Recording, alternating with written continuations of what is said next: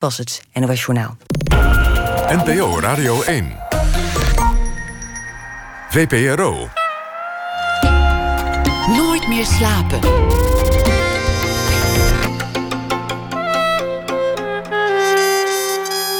Met Pieter van der Wielen.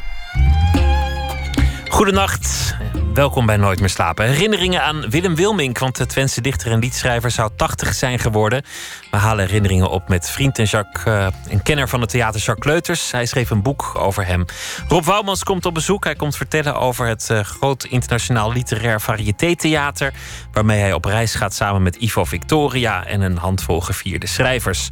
Daniel D. zal deze week elke nacht een verhaal maken bij de voorbije dag. Dat draagt hij voor even na ene.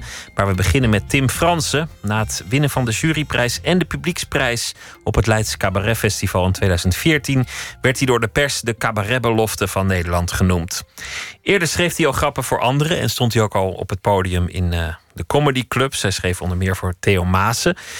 Maar het was een hechte vriendschap met de jong gestorven denker des Vaderlands René Gude, die hem op het idee bracht om filosofie en cabaret te mengen.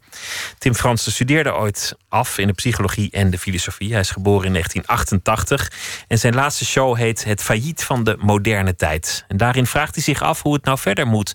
Na Nietzsche, God is dood, er is geen hiernamaals, geen postume rechtvaardigheid, het leven heeft totaal geen zin.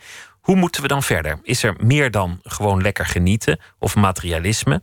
Via Nietzsche en Camus probeert Franse een nieuwe reden om te leven te vinden. Gelukkig is er, gelukkig is er ook ruimte voor gewoon uh, vermaak, voor platte grappen. En zo vlieg je in de show van Bami Hap naar Bodypump, van Chopin naar Mariah Carey, van Nietzsche naar het Schotse heldenepos Braveheart. En dat allemaal in iets meer dan een uur. Tim Fransen, hartelijk welkom. Dankjewel. Wat, wat was de, eerste keer dat je dacht: God, dat, dat, zou iets voor mij zijn? Op een podium gaan staan en, en grappen vertellen. Is eigenlijk, eigenlijk een best rare gedachte, namelijk. Ja, maar ik, vrees dat ik niet, niet één. Natuurlijk, het is een romantisch beeld vaak inderdaad dat er één bepaald moment in je leven is geweest waarvan je dan denkt: dit is mijn roeping. Maar bij mij is het helaas niet zo uh, gegaan. Uh, op, op, de middelbare school was ik wel veel bezig met, met uh, grappig proberen te zijn. En uh, in de smaak te vallen. Vanuit een soort puberale onzekerheid die we allemaal hebben meegemaakt. En uiteindelijk ben ik een keer op een podium gaan staan. En. Dat en, moet toch een moment zijn geweest dat je een keer op een podium bent gaan staan. Je, je gaat op een podium staan helemaal alleen en je gaat een zaal vermaken. Er moet, er moet een eerste keer zijn geweest dat je dacht: oké, ik doe het. Uh, ja. ja, maar wat het moment was, dat heb ik eigenlijk niet meer zo helder. Was was een periode. Ik weet nog bijvoorbeeld wel dat ik was in die tijd was ik echt veel fanatieker met, met vechtsport. Was ik mee, mee bezig. En er was toen een meisje uit mijn klas en die zei: Tim, vanavond is, is uh, Free Fighter van het Jeep Amhali's op tv. En ik had nog nooit van een Jeep Amhali gehoord, maar free fighten klonk als iets wat ik wel tof zou kunnen vinden. Ik dacht dat het iets met, iets met vechten of met vechtsport. Dat bleek een cabaretvoorstelling te zijn van een Jeep Hali die zo heette. En ik weet wel ik dacht, dit is misschien wel net zo gaaf als, als, als vechtsport. En, maar er is toen een moment geweest waarin, waarin ik veel cabaret ben gaan luisteren. En blijkbaar ook inderdaad een moment dat ik heb gedacht, misschien, misschien kan ik dit ook. Uh, en toen ben ik een keer het podium opgegaan, ja. Maar, maar dat, ja, ik heb, daar, ik heb daar geen grootse gevoelens bij of zo, moet ik zeggen. En weet je ook niet meer hoe het was om voor het eerst daar overgeleverd aan, aan een groep vreemden te staan en, en te hopen dat er een lach komt? Jawel, ja. Maar dat, kan ik ook alleen maar in clichés beantwoorden. Spannend natuurlijk. clichés mogen hoor, want sommige dingen zijn gewoon uh, ja. zo. Nee, maar dat, is wel iets wat. wat en en dat, dat, het blijft ook spannend. Het is elke keer doe je een soort leap of faith. Dat je, dat je hoopt dat je, dat je gehoord wordt. En wat dat betreft is comedy het, het meest. Misschien wel het meest directe mm, vorm of, of, of kunstvorm. Omdat je, je krijgt meteen feedback. Je, je weet meteen of het publiek je hebt begrepen of niet. Ik bedoel, als je een, een, een lied zingt of zo Je kan misschien ergens voelen in de zaal dat het iets doet, maar het is nooit zo helder en duidelijk als wanneer je een grap vertelt en je minder dan een seconde daarop een reactie krijgt. En, en dat, is, dat is heel spannend, maar dat is ook het gave daaraan, denk ik. Ik heb komieken, nou ja, geestelijk zien sterven voor zalen waar, waar gewoon hun grappen niet, niet aankwamen. Dat je na elke grap, en de grappen waren leuk, een doffe plof hoorde ergens in die zaal. En, en het verder muisstil bleef. Ja. En, en dat, dat, je, dat je de energie gewoon zag vertrekken uit het, uh, ja. uit het theater. Maar dat ik denk wat ik ook wat ik heb ontdekt, is ook dat mensen lachen meer om, om iemand dan om de grappen zelf.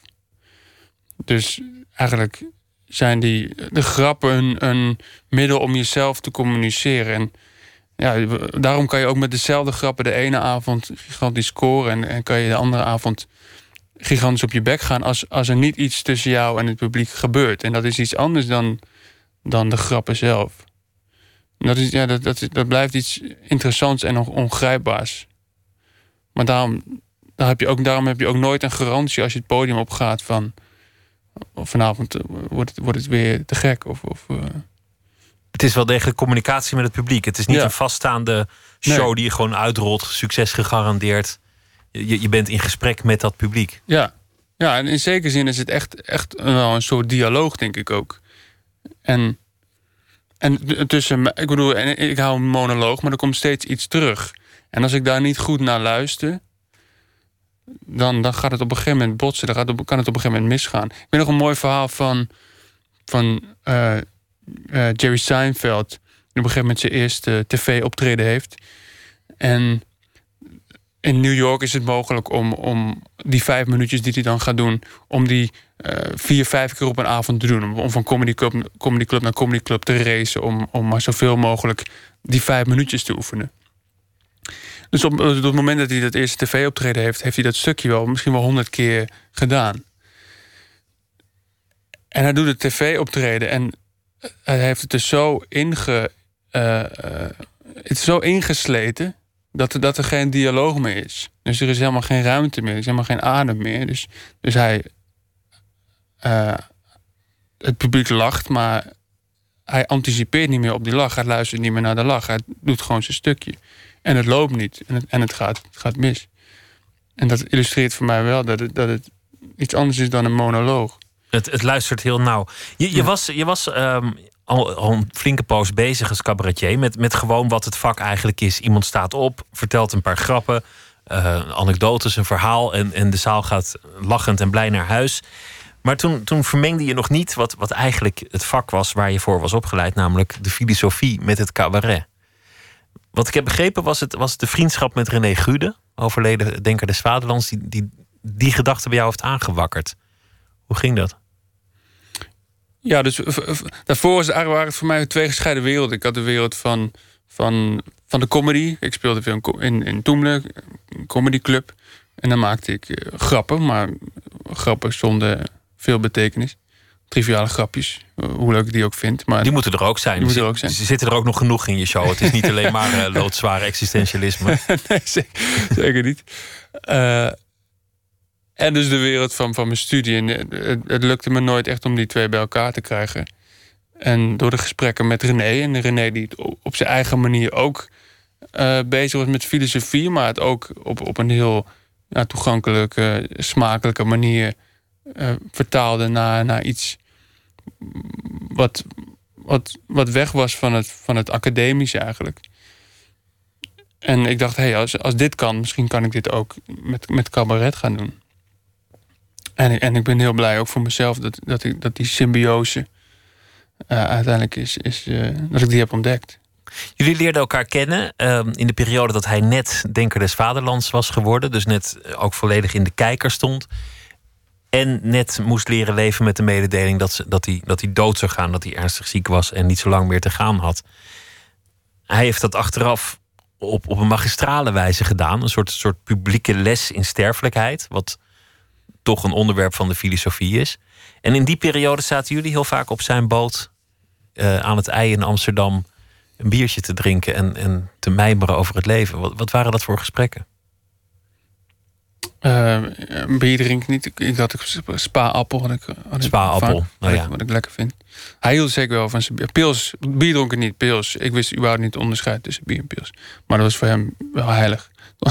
onderscheid. Oké. Uh, maar ja, maar zo, ik ben ik weet nu... het eigenlijk ook niet wat het onderscheid is tussen bier en pils. Nee. Er is wel een onderscheiding. Maar misschien, is, misschien zou het kunnen zijn dat bier de overkoepelende categorie is. Dat pils een soort bier is. Of misschien andersom. Ik weet het eigenlijk nog steeds niet. Jij dat het lijkt me vrij, vrij triviaal. Maar goed, dan zat je daar met, met, je, met, je, met je appelbruis. En dan, waar hadden jullie het dan over? Over filosofie in de eerste plaats natuurlijk. Um, over mijn zoektocht naar, uh, naar een podiumvorm waarin ik cabaret en filosofie kon combineren. Ook over persoonlijke dingen. Mijn uh, liefdesperikelen, liefdesverdriet. allemaal, is allemaal aan bod gekomen. Ja, wat we bespreken in een vriendschap. Het werd een vriendschap met, met uh, alle facetten die erbij komen kijken. En ja, hij is me heel, heel dierbaar geworden in een korte tijd. Het onderwerp waar hij veel over sprak, sterfelijkheid, was eigenlijk heel lang een soort, soort taboe. In, in, jouw show speelt het wel degelijk een rol op de achtergrond. Eigenlijk gaat het daarover. Ja. Je bent sterfelijk. En, en nu? Ja. Wat te doen met je tijd? Ja, ik begin met, inderdaad met, met, de, met de grote vraag van, van Albert Camus. Is het leven, heeft het leven zin? Zo niet, ja, dan kunnen we er beter een, een eind aan maken. Hij zegt de, de enige vraag in de filosofie die er echt toe doet, is die van de, van de zelfmoord. Van de zelfmoord. De beslissing ja. of het leven het waard is geleefd te worden. Ja.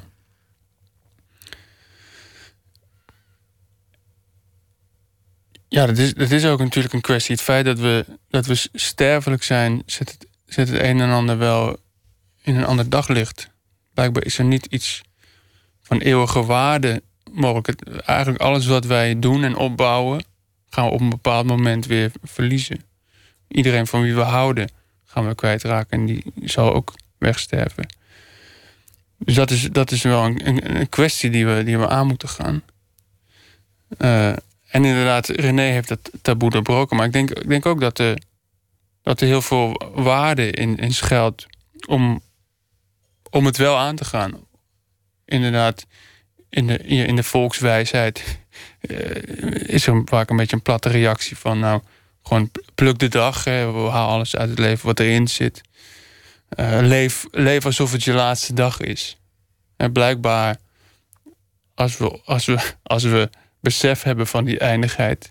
Ja, het is onze laatste dag, gaan we anders naar het leven kijken. Het is natuurlijk wel een vraag, want we gaan er nu vanuit... dat als het leven eeuwig was geweest, dat het dan zinvol was geweest. Maar dat is natuurlijk ook niet zo. Stel dat het leven zinloos is. Als het dan eeuwig zou duren, zou het gewoon eeuwig zinloos zijn. Dus ik denk ook niet uiteindelijk dat het feit dat we doodgaan het, het, het, uh, het leven zinloos maakt. Alleen het feit dat we doodgaan, dat perspectief herinnert ons eraan um, aan de betrekkelijkheid van dit alles. Dus ik denk niet zozeer het, het sterven zelf, wat, wat, wat een probleem is voor de zinvolheid, maar dat, dat het ons dat het een perspectief uitlokt waarbij we, waarbij we worden gedwongen in te zien um, ja, dat alles wat we doen be, be, betrekkelijk en vergankelijk is. Nou ja, als je, als je gelovig bent, en dat, dat is nog steeds een meerderheid van, van, van de mensen op aarde, vermoed ik, ja. dan, is, dan is, is er een hiernamaals, een oordeel. Dan is er een hogere macht die terugkijkt op jouw leven en wie je was. En dan schuilt daarin de zin van jouw bestaan. Je moet leven volgens een leer of een boek of een moraal om, om in het hiernamaals een plekje op de eerste rij te krijgen. Maar als je niet gelooft, dan wordt het pas echt een probleem. Ja, ja dus, dus daarom. Nietzsche speelt ook een belangrijke rol in de voorstelling. Uh, en een beruchte uitspraak van Nietzsche is ook: God is dood. Het geloof in, God is ongeloofwaardig geworden. Dat, dat, dat, dat brengt de dingen op, op, het, op het scherpst van de snede eigenlijk.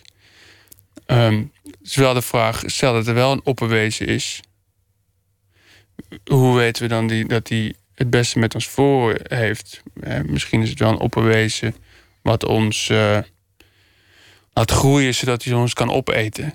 Naar het hiernamaals. Ja, maakt, maakt dat ons, dan ons leven zinvol? We hebben geen idee. Als er Een soort bio-industrie. Ja, ja. Dat, wij een soort bio-industrie zijn voor God.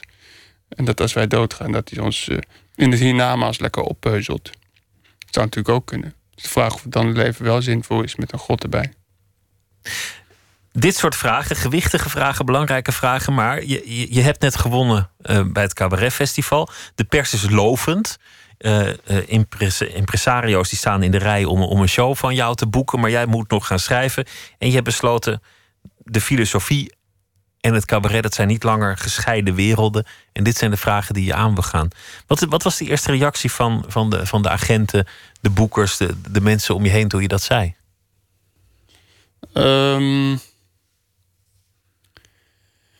nou, ik denk wel, volgens mij enthousiasme wel. Ik, ik, en ik denk ook dat, dat er een, een, nieuwe periode is aangebroken in, in cabaret, maar ook breder maatschappelijk. Dat er ook weer behoefte is aan, nou ja, naar dingen die enige betekenis hebben. Ik denk ook dat we een tijd hebben gehad, ook in het cabaret, waarin de nadruk vrijwel alleen maar lag op, op, op entertainment eigenlijk. En ik denk dat g- een groot deel daar ook wel klaar mee is. Met het, met het platte entertainment, wat, wat verder eigenlijk geen betekenis heeft. En ik denk ook dat we in een tijd leven waarin we. dat er bepaalde grote vragen spelen waar we niet meer omheen kunnen. Ik denk een van de vragen is hoe. eh, een centrale vraag is: hoe moeten we ons tot elkaar verhouden? Ik denk elke gezonde samenleving moet die vraag opnieuw en opnieuw opwerpen. Hoe moeten we ons tot elkaar verhouden? In deze tijd, in het licht van de problemen die nu spelen. En ik denk dat kunst en zeker cabaret daar een belangrijke rol in kan spelen. En ik denk ook dat het die rol heeft, heeft nagelaten te spelen in, in, in de periode die, die hiervoor is gekomen. Dit had eigenlijk al veel eerder moeten gebeuren. Dat een, een filosoof slash komiek op zou staan en met een lach hele wezenlijke vragen zou adresseren over sterfelijkheid, moraal, een samenleving, het nut van het leven, materialisme.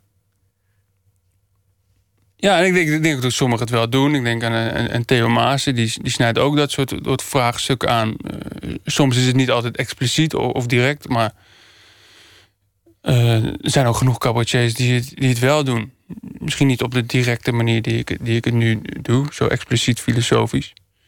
Maar, eh, maar ehm, Het ging wel, wel degelijk vaak ergens over. Ja, en ik hoop, ik hoop alleen maar dat het, dat het meer en meer wordt. En ik, en ik, en ik, ik denk ook dat mensen daar behoefte aan hebben. Ja. Laten we luisteren naar eh, Valerie June. Want er komt een nieuw album aan van een Amerikaanse zangeres. En één nummer eh, dat, op, dat op die plaats zal staan heet Astral Plane. Met achtergrondvokalen van Nora Jones. Is there a light you have inside you can't touch? A looking glass can only show you so much. Follow the signs, slowly but steady. Don't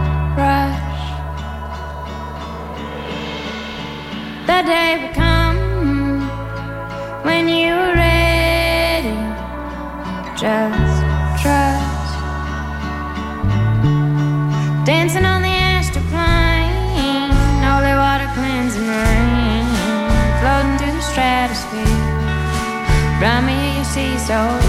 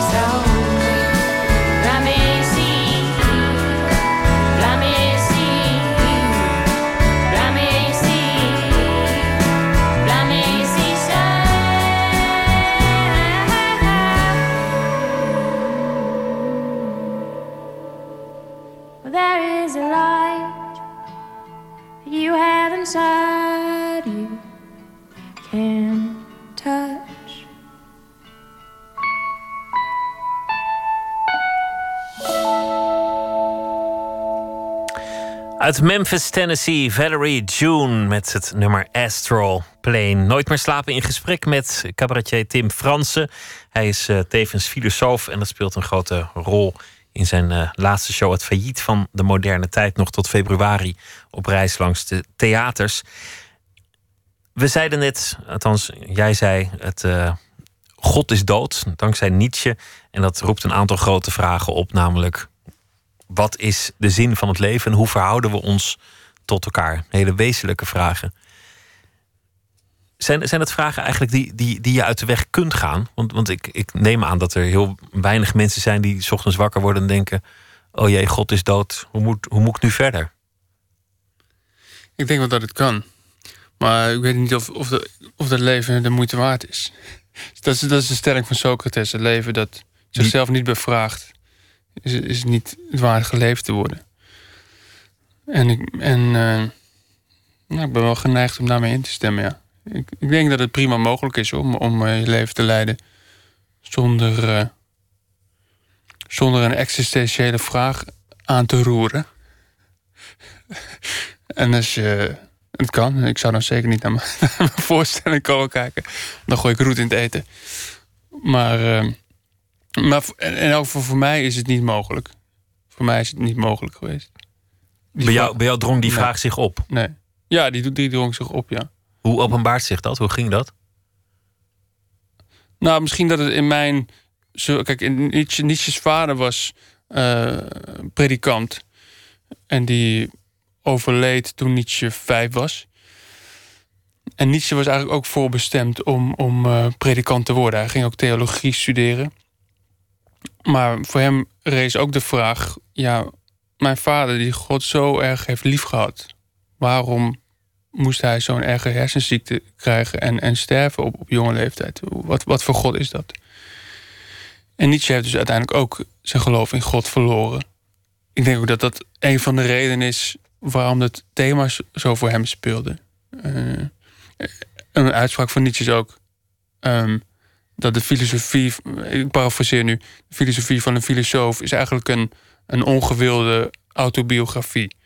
Oftewel, wat een filosoof vindt, zegt eigenlijk meer over zichzelf dan, dan over de wereld.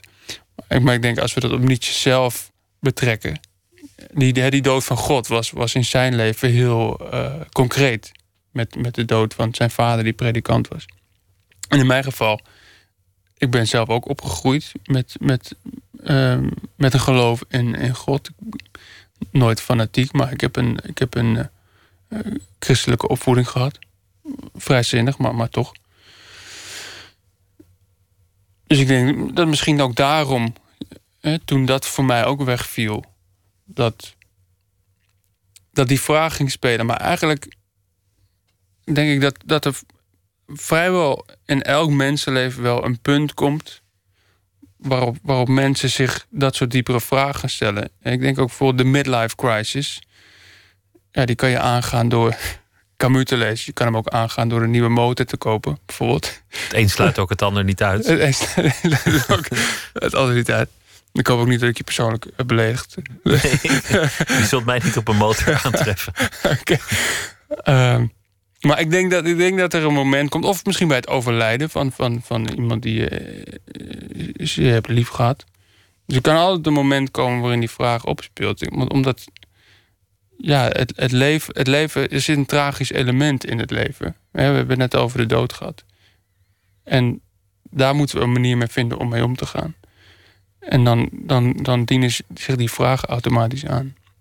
Maar ik denk ook, maar dat, dat, dat vind ik ook het mooie. Ik denk, het feit dat, dat we sterfelijk zijn, dat we onvermaakt zijn. Dat is voor mij ook de voorwaarde voor het feit dat er iets als humor is. Ik denk dat de goden, als ze volmaakte goden zouden zijn, dan denk ik niet dat ze humor hebben. De onvolmaaktheid van de mens, dat hij nooit in staat zal zijn het helemaal goed te doen, het goede leven te leiden. Nou ja, dat hij sterfelijk is, dat is natuurlijk ook al een, een soort ontwerpfoutje. Dat, dat maakt humor mogelijk. Ja, en, en ook de noodzaak van humor. We hebben iets wat we moeten relativeren, namelijk het feit dat we eh, het helemaal, we weten het niet. We weten niet wat de bedoeling is.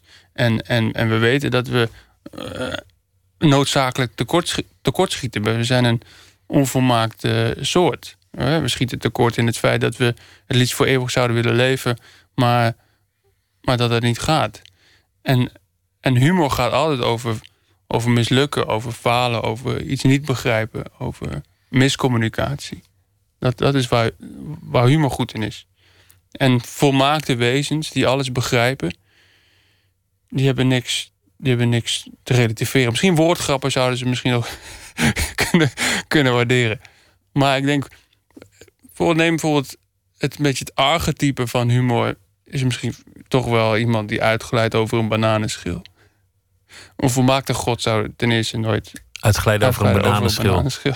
Of lachen om iemand anders die uitgeleid op een bananenschil. Nee. Wat natuurlijk ook niet, eh, niet heel goddelijk is om, om te doen. Nee. Je, je zei het ook, het gaat ook over de vraag hoe we ons tot elkaar verhouden. Die is ook in het geding gekomen. Met het wegvallen van, van de, de grote instituties, het geloof in het hiernamaals, het laatste oordeel. Is er ook op de tocht komen te staan hoe je eigenlijk een samenleving inricht. Ja. De, de traditionele God biedt natuurlijk een heel absolute richtlijn over wat goed en kwaad is. bijvoorbeeld met de tien geboden. Eh, nu valt wel wat op af te dingen. Ik denk bijvoorbeeld als het gaat om uh, zij, uh, gij zult niet doden. Dat ook het christendom in bepaalde periodes dat met een korreltje zout heeft genomen. Er viel wel mouw aan te passen, ja. sterker nog, ik denk toen de godsdienstoorlogen plaatsvonden tussen de katholieken en de protestanten leek het feit dat je dat gebod op met een korreltje zout kon nemen... leek een van de weinige dingen waar ze het wel over eens konden worden. Maar dat, dat terzijde eh, biedt God natuurlijk de geruststelling van, van een absoluut uh, goed en kwaad. Um,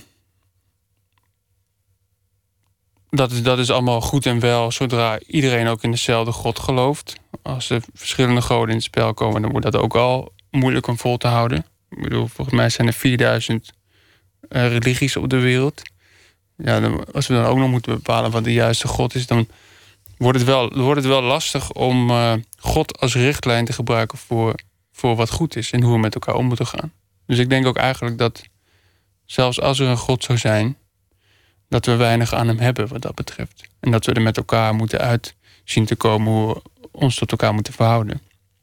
En, en ik vind het vervelende van, van een God, of eigenlijk elk absoluut antwoord over wat goed is en wat niet goed, is dat het de dialoog stokt. En dus als er een absoluut, absolute waarheid bestaat over het goede, en daar hoeven, hoeven wij niet meer met elkaar in gesprek. Ik kan gewoon verwijzen naar een soort objectieve waarheid. Kijk, zo zit het. Lees dit boek en je bent eruit. Of, of hou je aan deze regels? Ja. En andersom, ik denk eigenlijk dat, de, ik denk dat wat ik net ook zei, een gezonde samenleving voert continu een morele dialoog over hoe moeten we ons tot elkaar verhouden. Eén gevaar is moreel dogmatisme, een soort absolute waarheid, waar ik uh, God onderschaar, maar, uh, maar er zijn een aantal andere dogma's nog. Aan de andere kant een gevaar wat misschien in onze westerse samenleving nog wel groter is, is het idee dat iedereen voor zichzelf moet bepalen wat goed is. Want als, dat, als we daarvan uitgaan, hoeven we ook niet meer met elkaar in dialoog. Maar dan moet ik het gewoon zelf uitzoeken. Dan zeg je gewoon ieder het zijne, eh, zie je allemaal maar. eh, Ja. Misschien een paar praktische regels. Gij zult niet doden, maar dan, dan meer niet uit een moreel oogpunt, maar gewoon omdat het niet praktisch is. Ja. En eh, van dat idee zijn we denk ik behoorlijk in de ban. Een soort doorgeschoven liberale idee dat iedereen voor zichzelf kan bepalen wat, wat waardevol is. Waardoor ook de, de dialoog stokt eigenlijk. Ik denk we zijn bang geworden voor, voor moralisme ook. Je, hoort, je hoort snel, het is moralistisch. Maar ik denk een, een, een samenleving die zichzelf niet meer de vraag durft te stellen... hoe moeten we ons tot elkaar verhouden en wat is het goede... Ik denk dat dat eh, niet lang een gezonde samenleving kan zijn. In je show ga je ook in de voetsporen van Nietzsche. Je, je, reist hem achterna naar eh, plekken waar hij veel kwam. In, in de bergen, in, in het Duitse dorpje Rüken. Eh, en zo eh, vertel je ook iets over zijn leven, wie die man was en waarom, waarom die zo be- belangrijk is geweest. Ook een zwaarmoedig man. Hoort, hoort dat bij, bij een waarachtig filosoof dat je, dat je fases van grote zwaarmoedigheid hebt? Heb je die zelf? Eh, die heb ik ook wel. Maar er is altijd, altijd, er is altijd de geruststelling van de woorden van eh, Aristoteles. Die zei, alle genieën zijn melancholici. Dus als ik een keer een melancholische bui heb... dan troost ik me aan misschien wel de illusie... dat ik misschien wel een grote geest ben. Maar eh, ik denk in het geval van, van Nietzsche... Ik, voor mij is hij zowel de, de, de filosoof van de, van de weemoedigheid...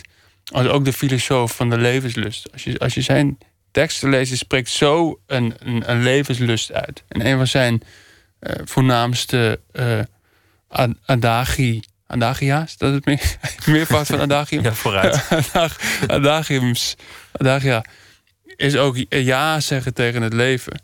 Dus ik denk, levenslust is een van zijn cen- centrale thema's. Maar ik denk, maar als je, maar als je meer naar persoonlijke brieven gaat kijken of, of, of dagboeken, dan vind je veel meer die weemoed.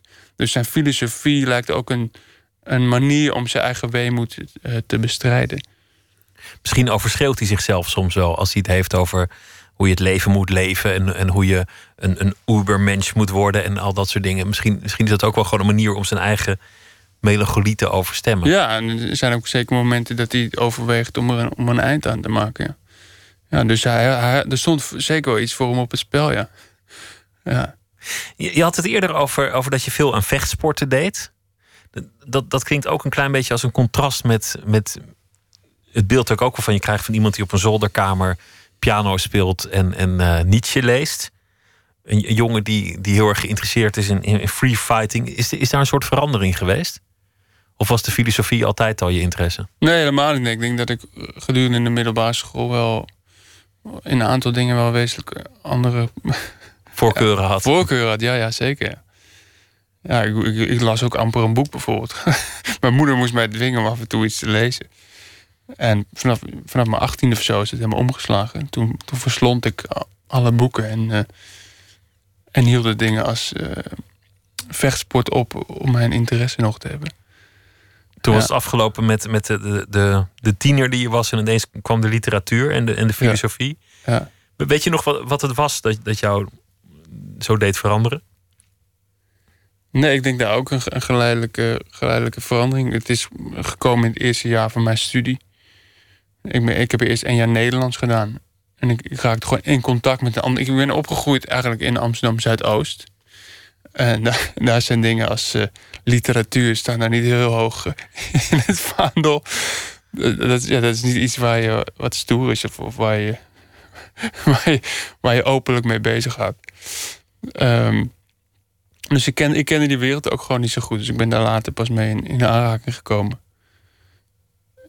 Ja. Je speelt ook heel goed piano. Waar heb je dat geleerd? ja mijn, mijn vader is muziekleraar, dus ik heb wel muziek vanaf, de, vanaf jongs af aan meegekregen in huis. Ik heb nooit les van hem gehad.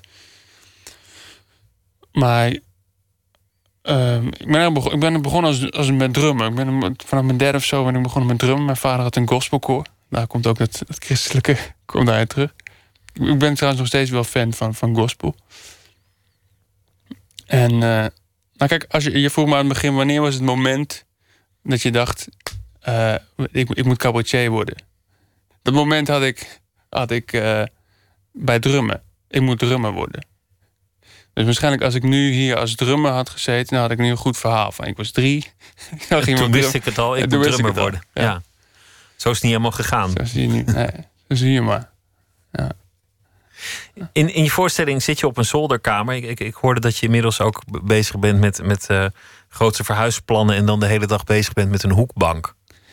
dat, dat fascineerde mij, omdat het, dat het, het lijkt in contrast... met de zin van het leven en Nietzsche en Socrates. Maar dit is wa- waarschijnlijk de meest gekozen oplossing voor het probleem. Je koopt gewoon een hoekbank en dan moet je de juiste kleur, Ja. de bekleding... En, en zo gaat je leven voorbij. Ja, nee, dus ik hoop ook heel erg dat dat voor mij de oplossing is. Die hoekbank. dat het mijn existentiële zorgen eh, er niet zou doen. Nee, maar ik, ik heb dus eigenlijk, ik, heb, ik ga dus inderdaad ik ga verhuizen. En ik heb eigenlijk, als het gaat om inrichting, met zulke dingen heb ik me nooit bezig gehouden met zulke aardse, aardse, Aardse thema's. aardse thema's. Maar ik heb dus wel een hele, een hele specifieke wens om een hoekbank te hebben. En die droom die gaat nu eindelijk eh, uitkomen. Maar nu het zover is, kom ik toch weer in een soort existentiële eh, moeilijkheid. Want, want er zijn gewoon te veel hoekbanken. Er zijn te veel soorten types. Soorten types lijkt me pleonasme. Maar, maar, eh, maar het is inderdaad wel... ja, die verleiding natuurlijk van... van ehm, van bijvoorbeeld consumeren of, of zeker comfort zoeken. Die, die voel ik natuurlijk net als, net, net als anderen. Net als alle anderen. En toch, toch is het uit- uiteindelijk niet de weg naar, naar een vervullend leven. Ik Nee. bedoel, Je, kunt, je kunt het niet oplossen met, met een goede vakantie. En een, Nee. eh, en, nou, ik en- wacht nog even af hoe die hoekbank me bevalt. Ik kan daar nu of dat, ja, ik, eigenlijk nog geen antwoord op geven. Maar, nee, maar je hebt gelijk natuurlijk. Ja, ja, maar ze zijn nog duur ook, die banken. En, en dan denk ik, ja, dan geef je heel veel geld uit aan een bank. En Ja. wie zal er nou aan het eind van zijn leven terugkijken en zeggen... ach, die bank, die was zo mooi. ja. In, in die zin kun je beter een mooie reis boeken, denk ik. ja, ik ga nu ook twijfelen. Maar...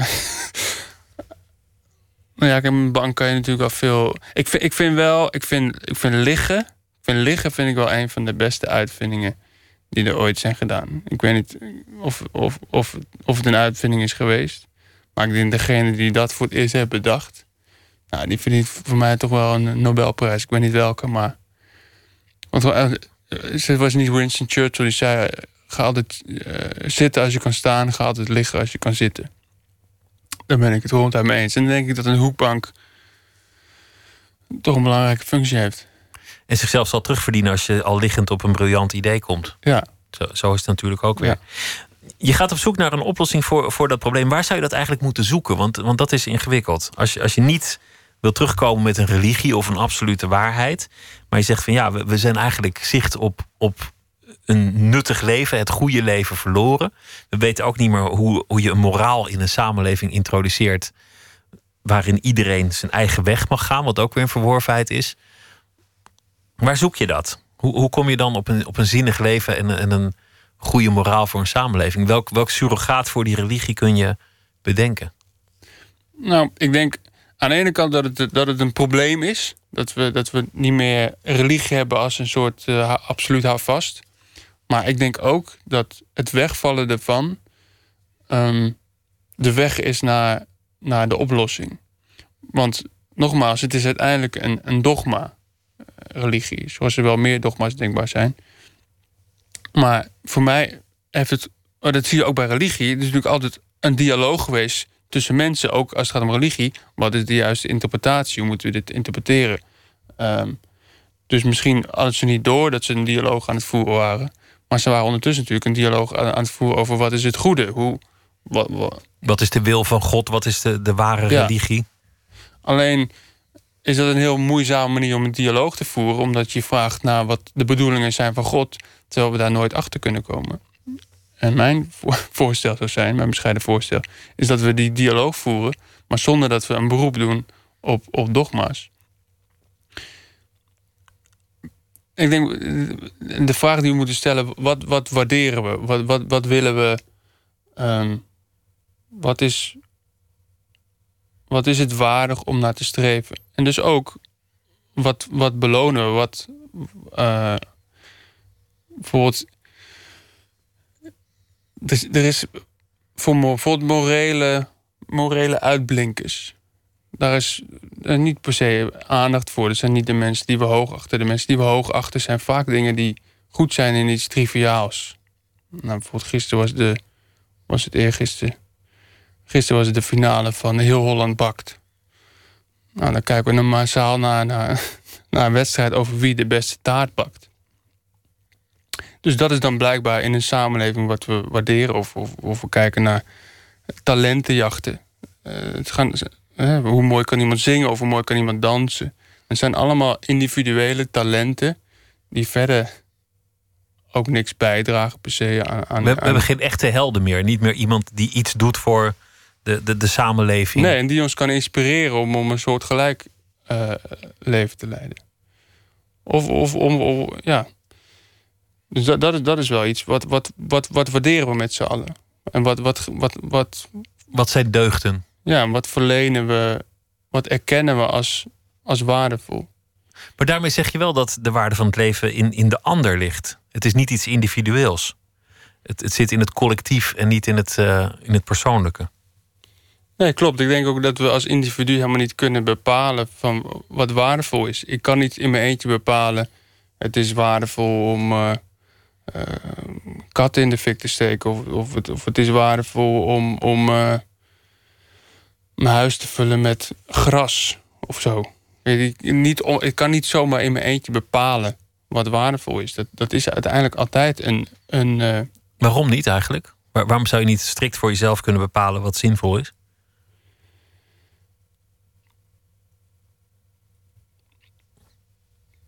Sommige mensen zouden misschien het gevoel. Kijk, wat, wat zouden we zeggen van iemand die zegt: Ik voel dat mijn leven de moeite waard is, omdat ik eh, gras pluk buiten en, het, mijn, in mijn huis, eh, mijn huis ermee vul. Dat ik voel dat, dat dat is wie ik ben en dat, dat is voor mij een waardevol leven. Tegen zo iemand zeggen we: die, ja, die, die spoort misschien niet helemaal. Misschien moeten we die hulp bieden. Diegene, of misschien moeten we ermee in dialoog gaan. Van waarom, waarom is dat dan waardevol? Heb je daar een reden voor om te zeggen dat het waardevol is? En misschien. En dat is ook. Dat het voor, voor mij is dat de enige manier. Kijk, ben je met me eens dat we van diegene zouden zeggen: ja, ja dat spoort niet helemaal. Die, diegene mist iets van dit leven. Misschien wel, ja. Maar ja, aan de andere kant, als hij iemand kwaad doet, als hij, als hij niet openbare gazonnen plukt. Ja, maar datzelfde zouden we misschien kunnen zeggen van een gek. Ik bedoel, in dit geval denk ik, die, diegene, daar is iets, iets mis mee. Er zijn natuurlijk, je kan ook zeggen, ja, het feit dat iemand denkt dat hij Napoleon is. En, en eh tenzij je natuurlijk echt Napoleon bent, dat is een ander verhaal. Maar als iemand dat niet is. En stel diegene is heel gelukkig met het feit dat hij Napoleon is. Nou, dan kan je zeggen, nou prima, hij doet niemand kwaad. Ja, in Napoleon, het geval van Napoleon is dat nog maar even de vraag. Maar stel, hij doet niemand kwaad en hij is gelukkig. Eh, leidt diegene dan een waardevol leven? Ik denk dat, die, dat de intuïties daarover verschillen. Maar mijn intuïtie daarvan is... Nee, ik, ik vind het een tragisch geval. Dat diegene leeft in een wereld waarin hij denkt... dat, dat sommige dingen betekenis hebben die geen betekenis hebben. Terwijl je volgens mij zelf een, een aardig solitair aangelegd iemand bent.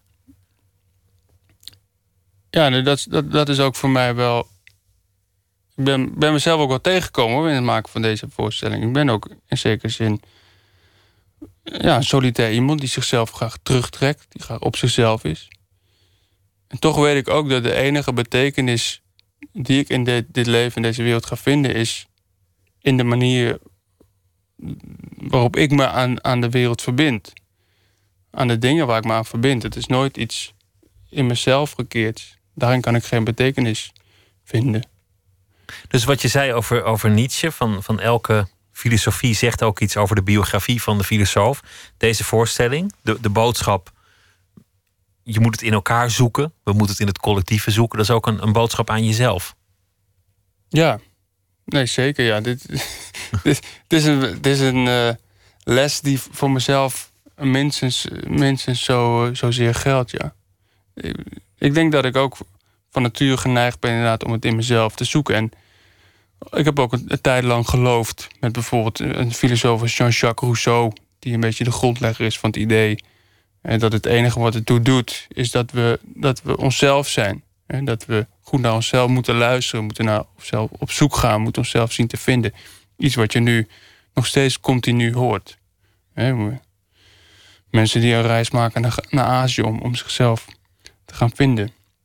Maar denk in, je, in jezelf, je, je kan jarenlang mediteren, maar ik denk niet dat je in jezelf iets tegenkomt waarvan je denkt: oh ja, dit is, nu weet ik wie ik ben. Omdat je jezelf toch altijd ziet in perspectief van de ander. In vergelijking met de ander, in de reactie van de ander. Ja, dat. En om, ik denk omdat we, dat we ook onszelf leren kennen in, in hoe we reageren op allerlei dingen in de, in de buitenwereld. Door botsingen met de buitenwereld komen we erachter wie we zelf zijn. Niet door de blik naar binnen te richten. Laten we luisteren naar de Rolling Stones. Want uh, geloof het of niet, ze hebben een nieuw album, Blue and Lonesome. En daarin gaan ze terug naar hun oorsprong, de Rhythm and Blues. Het zijn uh, allemaal nummers van oude bluessterren. En dit nummer heet Hate to See You Go.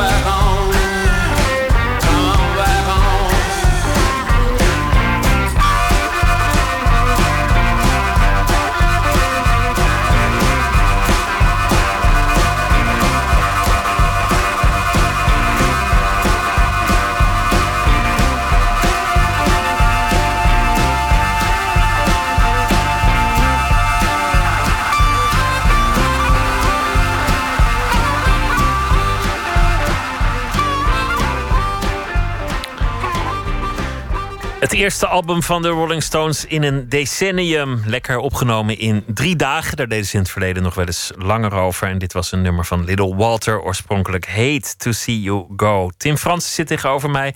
Hij is uh, cabaretier. Hij is uh, op reis met een show, Het Failliet van de moderne tijd. Waarin hij uh, feilloos de Bami-hap en Mariah Carey weet te vermengen met Chopin en Nietzsche en Albert Camus. Filosofie en cabaret. Een heel logische combinatie als je erover nadenkt. Weet je eigenlijk hoe je, hoe je verder wil als je, als je aan je volgende show denkt? Ga je, ga je dan uiteindelijk gewoon weer terug naar het grappen maken of, of wordt dit jouw thema? Uh, ik, ik, denk wel dat ik het wil blijven combineren. Ja. Filosofie. Voor mij voelt het ook. Inmiddels voelt het heel natuurlijk. Nu ik die werelden bij elkaar heb gekregen: de filosofie en, uh, en de cabaret. Ik heb, ik, heb, ik heb wel een idee voor mijn volgende voorstelling. We hadden het net over Napoleon. Napoleon zal een beetje de rol gaan overnemen van uh, Friedrich Nietzsche. Die in, uh, in deze voorstelling leidend is. Ik heb een titel, heb ik ook al. Het kromme hout der mensheid. Naar een citaat van uh, Immanuel Kant. Dus wat dat betreft zal de, de volgende voorstelling minstens zo pretentieus worden als, als de eerste. Dat zei Immanuel Kant, het kromme hout der mensheid, um, over de onvolmaaktheid, waar wij het eerder ook al over had. Ja, dus het volledige citaat is: uit het, uit het kromme hout der mensheid is nog nooit iets rechts gemaakt. Wat ik, wat ik een prachtige zin vind.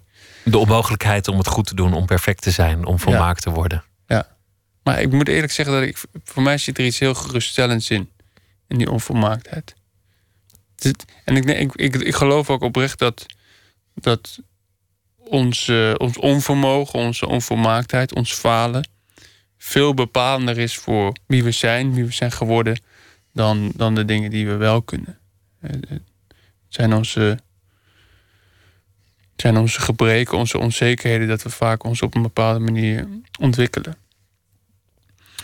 Maar het interessante is, als het gaat over taboes, denk ik dat wat we, wat we niet kunnen proberen altijd zo goed mogelijk verborgen te houden.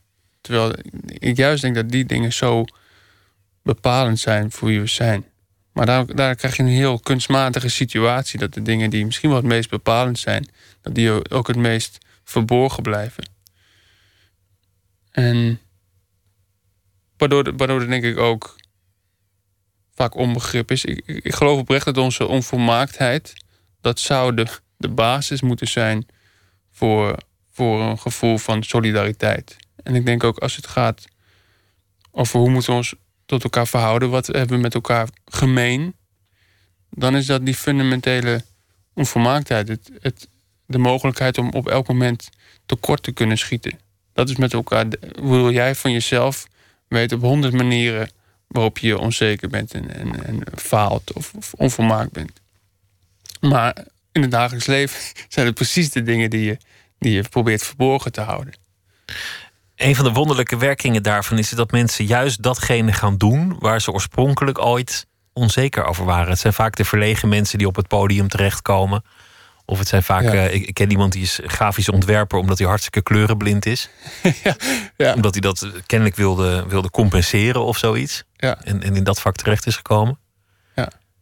En dat zie je heel veel, ja. Bij cabaretiers zie je dat volgens mij ook heel veel. Dat het, dat het mensen zijn die, die, uh, die humor gebruiken als een wapen om zich staande te houden. Ja, vaak in cabaretiers ook mensen die eigenlijk in, de, in het dagelijks leven heel sociaal onhandig zijn. Ook die heel, heel veel moeite hebben met communiceren.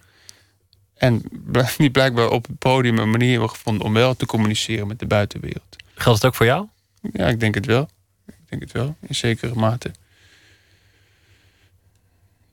Ja, het is een manier om, om, uh, om je te manifesteren in de wereld die, die voor mij vaak comfortabeler voelt, voelt dan uh, nu.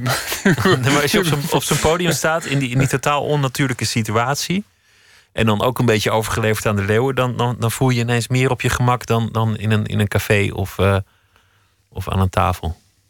Ja, maar op, op alles wat ik op het, tenminste, bijna alles wat ik op het podium doe, heb ik kunnen, kunnen overdenken. En, dat, dat, en in het dagelijks leven kan ik heel vaak dingen niet overdenken voordat verwacht wordt dat ik op iets reageer of, of mijn antwoord klaar heb. En, en dan, dan, kom ik, kan ik, dan kan ik dichtklappen, kan ik verlegen worden.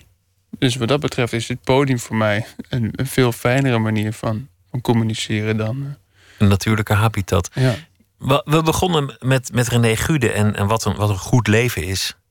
Is, is dat iets wat, wat je zelf voor jezelf hebt uitgevonden en lukt het dan ook om daarnaar te leven?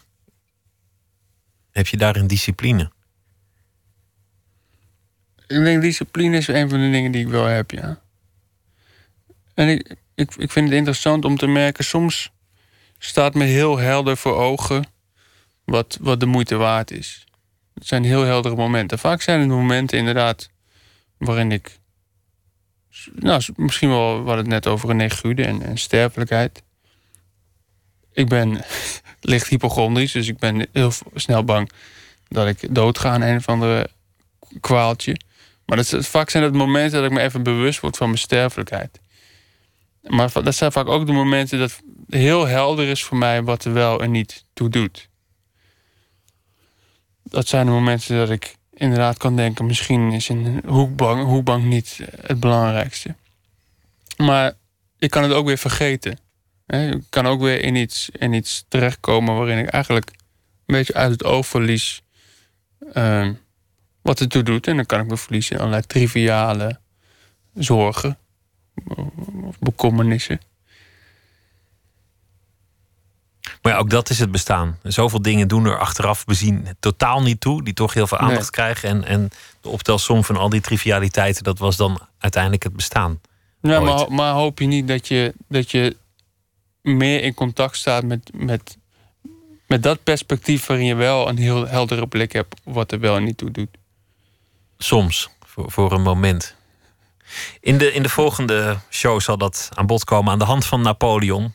Een zeer onvolmaakt mens die zichzelf ongetwijfeld juist wel heel volmaakt moet hebben gevonden. Zeker. En, en zeker niet dacht dat zijn leven triviaal was. Tim Fransen, dank je wel. En heel veel succes nog met, uh, met de show die nog tot februari op de planken staat. Het failliet van de moderne tijd. En ik wens je ook heel veel uh, plezier en uh, genot van de hoekbank. Een mens moet toch ergens op liggen. Dankjewel, Pieter. Oké. Zometeen gaan we verder met uh, Nooit meer slapen. En dan uh, onder meer een verhaal van Daniel D., ooit stadsdichter van Rotterdam. Deze week zal hij elke nacht een verhaal maken bij de voorbije dag. Twitter, het VPRO NMS. We zitten ook op Facebook. En u kunt zich abonneren op de podcast via de site van de VPRO of via iTunes.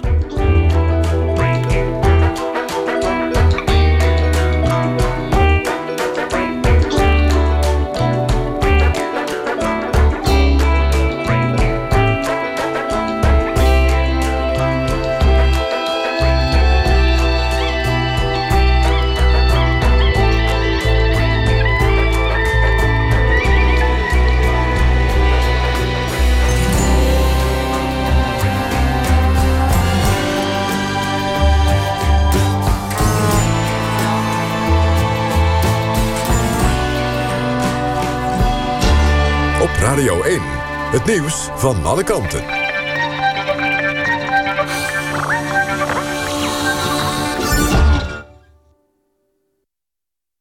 NPO Radio 1. Het is 1 uur, dit is Maud met het NOS Journaal.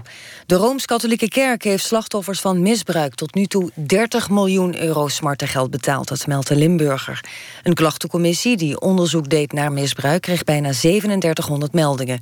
Een derde werd gegrond verklaard. Volgens de commissie hebben zeker 300 mensen te maken gehad... met uitzonderlijk ernstig misbruik door de katholieke kerk. En zij kregen bedragen uitgekeerd die opliepen tot een ton. Oud-CDA-kamerlid Frans Jozef van der Heijden is overleden. Hij heeft samen met zijn vrouw een eind aan zijn leven gemaakt... blijkt uit een overlijdensadvertentie. Ze verwijzen daarin naar de discussie over euthanasie... bij een voltooid leven, iets waar het CDA zich tegenkeert. Van der Heijden was van 1982 tot 1998 Kamerlid voor het CDA. Hij is 78 jaar geworden. De Consumentenbond wil dat er een verbod komt op proefpakketten die automatisch tot een abonnement leiden. De bond krijgt veel klachten van mensen die bijvoorbeeld afslankpillen, scheermesjes of condooms bestellen en daarna ineens aan een abonnement vastzitten. Klanten zijn niet verplicht om te betalen, maar doen dat vaak toch onder druk van intimiderende aanmaningen. De Consumentenbond wil dat nu een verbod op komt, zoals eerder al gebeurde bij proefabonnementen op kranten en tijdschriften. En in Pakistan hebben onbekenden een politiekazerne aangevallen. Zeker vijf aanvallers zouden schietend het gebouw in de stad Quetta zijn binnengedrongen.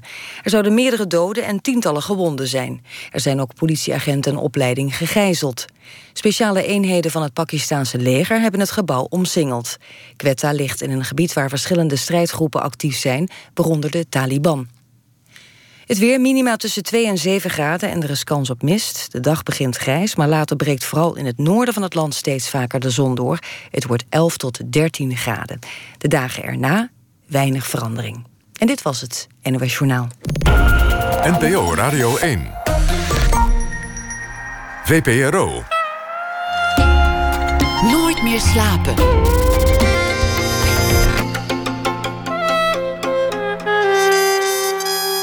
Met Pieter van der Wielen. Morgen zou hij 80 zijn geworden, de in 2003 overleden Willem Wilmink. Met cabaretier en vriend Jacques Kleuters praten we straks over zijn herinneringen aan de Twentse dichter en liedjeschrijver. Die zijn opgetekend in een boek, Visite uit de Hemel. Rob Wouwmans komt op bezoek, hij is schrijver. Hij uh, heeft samen met Ivo Victoria de Wouwmans en Victoria groot internationaal literair variété spektakel. Avonden die tot voor kort in Amsterdam plaatsvonden, maar ze gaan nu op tournee door het hele land. Daniel D. zal deze week elke nacht een verhaal maken bij de voorbije dag. Hij is dichter, bloemlezer, proza-schrijver, Rotterdammer en was ook in die stad een aantal jaar stadsdichter. Daniel, goeienacht. Goeienacht. Fijn om je deze week uh, elke nacht aan de lijn te hebben en uh, naar je verhalen te mogen luisteren. Wat, ja, zeker. Uh, ja, vind ik ook leuk. Ja. Wat heeft je vandaag bezig gehouden? Um, nou, vandaag was het denk ik weer eventjes de dag van de Zwarte Piet discussie. Maar die heb ik links laten liggen hoor. En uh, Calais natuurlijk, hè. Die, dat ontruimd werd. Ja, dat, dat waren volgens mij de, de twee grote nieuwsgebeurtenissen. Ja. RTL heeft, heeft een andere stap genomen dan de NTR. De NTR die had, had uh, van de zomer was dat geloof ik al besloten van nou ja, Zwarte Piet blijft gewoon zwart en uh, wij, uh, wij hoeven niet het voortouw te nemen in die discussie. En nu, nu komen notabene de commerciële met, met een heel ander standpunt. Ja, precies. Ja. Maar en goed. dan, ja goed, ja. Ik, ik ben er ook een beetje klaar mee hoor. Ik bedoel, iedereen heeft zijn zegje wel gedaan en het is nu een kwestie van dichter bij elkaar komen. En hoe verhouden we? Ons tot elkaar. Ja, ja tot elkaar, precies. Ja. Het is natuurlijk ook een beetje gezeik aan het worden. Ja, um, maar goed, Calais, wezenlijker nieuws, de ontruiming. Ja. ja, nou ik moet eerlijk zeggen, dat zijn eigenlijk de twee grote thema's geweest over vandaag wat mij betreft. Um, uh, maar Calais, daar gaat mijn verhaal eigenlijk ook niet over hoor. Uh, die ontruiming. Dat is gewoon ja, iets heel heftigs wat er gebeurt in de wereld en waar wij... Uh, nog steeds onze schouders voor ophalen, blijkbaar. Maar goed, ja, ik weet niet zo goed wat ik daar meer over moet zeggen dan dat, eigenlijk. Nee, dat begrijp ik. Dus wat, uh, wat, wat is je verhaal geworden? Nou, ik, uh, wat mij fascineerde waren, uh, was het nieuwe programma van BNN... waarin een hond gekloond is. Dus ik dacht, daar moet ik dan maar iets over schrijven. Het klonen van een hond. Ga je gang. Ja. Gekloonde griezelclowns. Ik moest meteen denken aan gekloonde griezelclowns. Dat kwam natuurlijk door de naam. BNN heeft voor hun nieuwe tv-programma Klonen, Wens of Waanzin... een hond op die kunstmatige wijze laten produceren. De gekloonde hond heeft de naam Pipo meegekregen. Als jongeling heb ik wel eens gedacht dat een kloon van mezelf een uitkomst zou zijn. Dan hoefde ik niet meer naar school en s'avonds niet meer de afwas te doen. Nu moet ik er niet aan denken om een kloon van mezelf te laten maken. Ik ben ervan overtuigd dat ik alleen maar tegen kan vallen. Ik vind het ergens zelfs een eng idee om mezelf in het wild tegen te komen. Met die scheve tanden en die rare hinniklach. Dan zie ik nog liever een killerclown. En wat zou ik met een kopie van mezelf moeten doen? Van mijn naakte lichaam raak ik niet opgewonden. En zou dat sowieso niet een vorm van incest zijn? Dus wat moet ik dan? Het over politiek hebben? Mezelf kennende loopt dat geheid uit op oeverloze discussies. En voor je het weet wordt dat knokken en ik kan toch moeilijk mezelf in elkaar slaan. Ben nu ineens wel nieuwsgierig wie er zou winnen en hoe. Nee, niemand zit op een kloon van mij te wachten. Zelfs mijn vrouw niet. Omgekeerd ben ik er nog niet helemaal uit. Ik weet wel een paar leuke dingen om te doen met een kloon van mijn vrouw. Maar ik zal nu niet schunnig worden. Ik heb overigens geen principiële bezwaren tegen klonen. Een hoop ziektes zijn er door te genezen. Maar aan de andere kant denk ik dat er ook een hoop nare dingen mee gedaan kunnen worden. Denk alleen maar aan die gekloonde griezelclowns.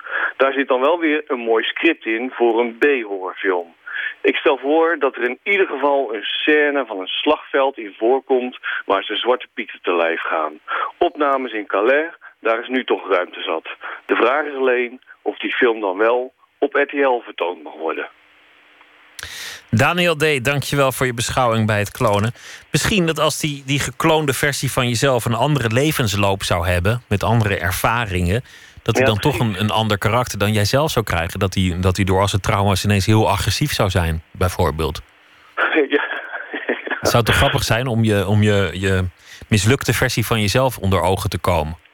ja, je slechte ik. Ja, je maar- slechte ik. Ja, maar voor hetzelfde geld wordt hij beter, heeft hij meer discipline... Hè, en eh, wordt hij bijvoorbeeld een beter dichter dan ik. Daar zou ik niet mee kunnen omgaan. Dan zou ik jaloers worden op mezelf. Of een Ja. kopie van mezelf. Want dan zie je ook zo goed dat, wat je had kunnen zijn. Ja, precies. Ja. Nee, dat klonen, dat is niks. Maar ze, ze verkopen het wel altijd met de ziekte. Dat is trouwens altijd. Als iemand iets wil in de wereld waar nadelen aan kleven... dan beginnen ze altijd over een ziekte die genezen kan worden... en dan iemand die heel, heel, heel zielig en, en veel pijn heeft eh, in beeld... en dan zeggen ze, kijk, dit kunnen we verhelpen. En durf dan nog maar eens nee te zeggen tegen dat klonen. Ja, ja. Nou ja, goed. Ja, dat is natuurlijk wel een punt. Ja, als je iemand uit eh, een zekere pijn kan helpen. Want eh, ja, nogmaals, ik, ik weet het niet zo goed. Ik heb er geen princi- principiële eh, eh, bezwaren tegen. Tegen klonen. Dus ik denk, nou ja, als je daar echt inderdaad ziektes mee kan genezen... nou ja, waarom zou je daar niet verder onderzoek naar moeten doen? Kijk, uiteindelijk, weet je, alles wat wij mensen bedenken... of wetenschappers eigenlijk... kan ook in kwade handen vallen. En dan worden er gekke dingen mee gedaan. Maar als je het goed gebruikt, ja, dan kan je, er komt er heel veel moois uit voort. Ook uit atoomenergie, bijvoorbeeld. Ja, zo is het ook weer. Daniel, dankjewel voor je beschouwing bij de voorbije dag... en voor nu een hele goede nacht en graag weer tot morgen. Tot morgen. Een nieuw album van Leonard Cohen, You Want It Darker. En hij eh, werkt onder meer samen met zijn zoon Adam Cohen, die de muzikale koers heeft bepaald. En eh, dit liedje begint een beetje alsof het iets van eh, Julio Iglesias zou zijn. Maar als eh Leonard begint te zingen, komt alles toch weer goed. Traveling Light.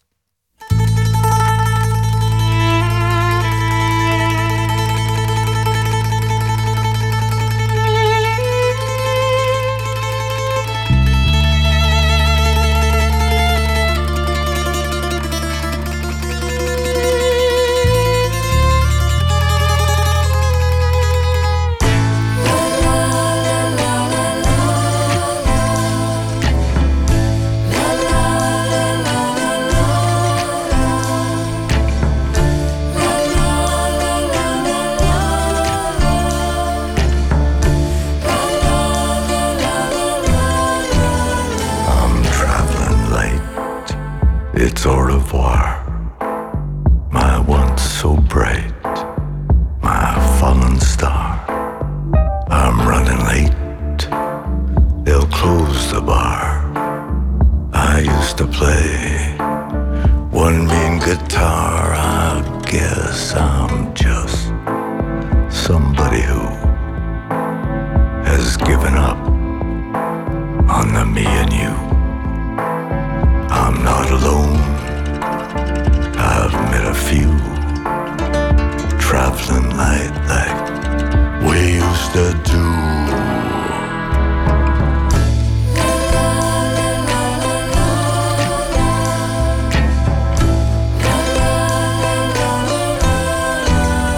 Good night, good night, my fallen star. I guess you're right. Always are. I know you're right about the blues. You live some life you'd never choose. I'm just a fool, a dreamer who forgot to dream of the me and you. I'm not alone. I've met a few traveling light like we used to do.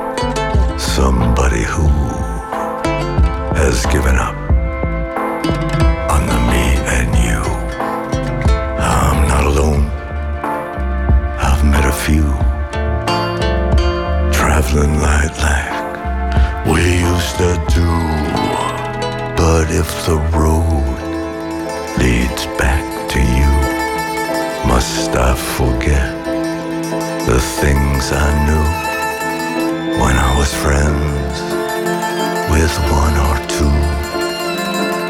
Traveling light like we used to do. Traveling light.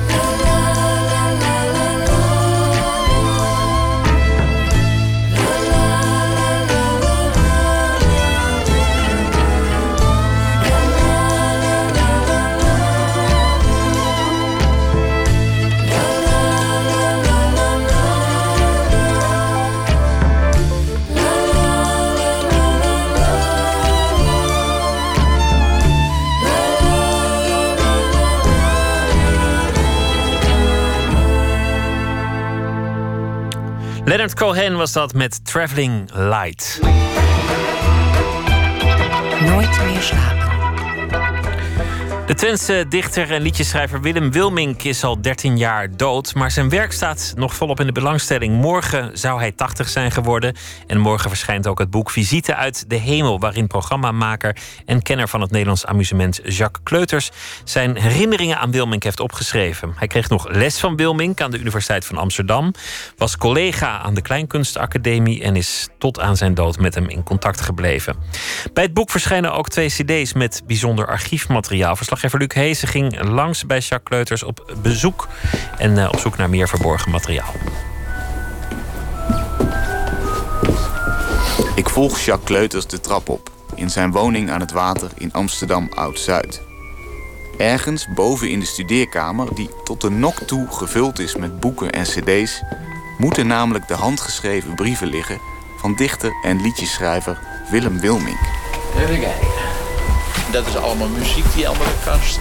Kleuters noemt de brieven in het boekje Visite uit de Hemel... waarin hij herinneringen ophaalt aan Wilmink. Wilmink was universitair docent en gepromoveerd op de poëzie van Hendrik de Vries. Maar het grote publiek kende hem vooral van zijn gedichten en liedteksten. Op een lijst van artiesten in de oorlog vermoord staat een naam waarvan ik nog nooit heb gehoord. Dus keek ik er vol verwondering naar. Ben Ali Libi, goochelaar. Wilmink schreef ook veel liedjes en gedichten voor kinderseries, waardoor hij volgens Kleuters nog wel eens werd onderschat als serieus dichter. Hij kon dingen vertellen voor geleerden en voor kinderen tegelijkertijd. En eh, dat was geen kinderachtige man. Dat was een, was een hele interessante, intelligente en gevoelige man. Melancholieke man. En eh, iemand die zijn leven in gedichten kon vertalen. Echtpaar in de trein voor Wopke. Met de allerliefste in een trein kan aangenaam en leerzaam zijn. De prachtig vormgegeven stoel geeft allebei een blij gevoel. Voor het verre rijstoel kant en klaar zit ik dus tegenover haar. De trein maakt zijn vertrouwd geluid en zij rijdt voor, ik achteruit. We zien dezelfde dingen wel, maar ik heel traag en zij heel snel. Zij kijkt tegen de toekomst aan, ik zie wat is voorbij gegaan. Zo is de huwelijkse staat. De vrouw ziet wat gebeuren gaat, terwijl de man die naast haar leeft slechts merkt wat zijn beslag al heeft. Van nieuw begin naar nieuw begin rijdt zij de wijde toekomst in en ik rij het verleden uit en beiden aan dezelfde ruit. Kleuters beschrijft hoe hij Wilmink leerde kennen tijdens zijn studietijd aan de Universiteit van Amsterdam.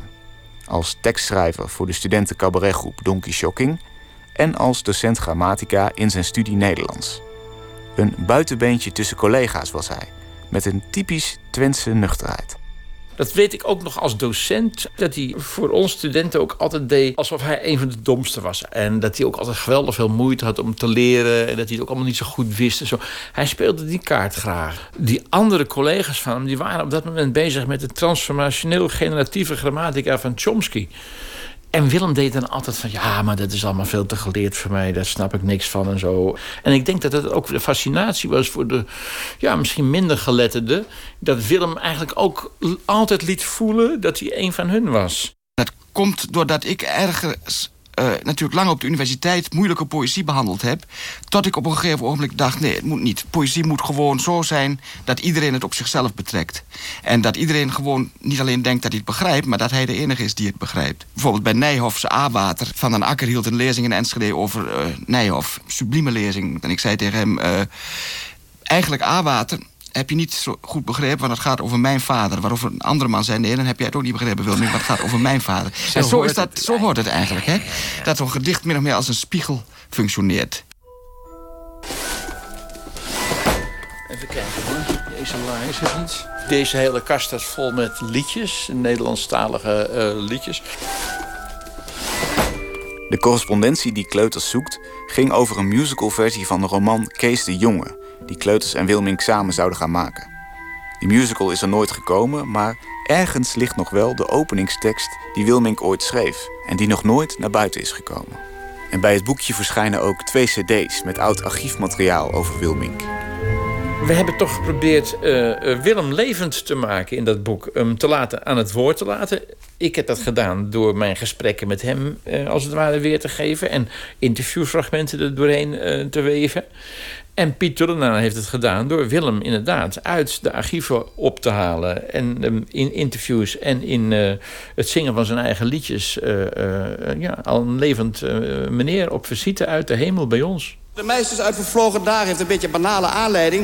Er was een meisje dat had een woonboot. En toen had ik, was ik een keer ja, op, op het slechte pad, kan ik maar zeggen. En toen had zij, was zij met die woonboot kennelijk verhuisd. Want die, hele, die boot lag er niet meer. Toen heb ik een... De meisjes uit vervlogen dagen, we weten niet meer waar ze wonen. Nooit zullen die zich meer vertonen, waar wij wel eer hun lichaam zagen. Kleuters boekje staat vol met kleine anekdotes. Over dat het gespookt zou hebben bij Wilmings grote huis aan de Emmastraat in Amsterdam. Over het meisje waar hij na zijn gestrande huwelijk mee had gescharreld. En over zijn nieuwe gebit, dat te danken was aan de verkoop van een singeltje. In die tijd had je dus singeltjes, 45 toerenplaatjes. En op de ene kant stond Suzanne, en dat stond dus op de hitparade. Maar de achterkant was Adieu Café van Willem. En dat verdiende dus net zoveel als uh, Suzanne van, van Herman van Veen en Leonard Cohen. Willem woonde toen in Amsterdam, had een nieuw gebed. Ja, zei hij, ik heb me een gebed laten saneren. Hij zei, dat heb ik van de achterkant van Suzanne gedaan. Begin jaren 80 waren Kleuters en Wilmink collega's. Ze gaven beide les op de Kleinkunstacademie in Amsterdam. Wilmink had volgens Kleuters een neusje voor het herkennen van onzin. Dat benoemde hij dan aan de hand van het begrip de choke. Het hendeltje dat oude motoren tijdelijk extra benzine geeft, zodat ze lekker snel kunnen opwarmen. Je kon bepaalde gedichten hebben waardoor die soort extra aangezet werden door poëtische woorden. De poëtische choke hij noemde dan vaak het voorbeeld van een rankeree. Als er bijvoorbeeld in een gedicht een rankeree voorkwam, dan moest het al mooier zijn. En dat zie je ook in, uh, in, in, liedjes heel vaak. Met name uh, bij, uh, weet ik veel, Marco Borsato of bij Bluff of zo. Daar zitten heel veel woorden in die het als het ware optillen. Dat het wat poëtischer wordt of zoiets dergelijks. De zee en de wolken. En, weet je, en dat noemde Willem dan, oh god, die schrijven weer liedjes waar de show in uitstaat. In de Vogezen Verderop in het dal waren grote wagens komen te staan. Wagens om in te wonen. De boer, zo bang als voor spoken, had zijn luiken zorgvuldig gesloten. Was nog eens rond het huis gelopen. Het was pikdonker, de maan was gestolen. Dat hadden die zigeuners gedaan. Hun kinderen met geheimzinnige ogen zag je s'morgens langs het weggetje gaan. Je kon ze niks maken. Ze hadden de maan. Ik heb hier... Even kijken. Deze laag is het niet. Ja, dit moet hem zijn.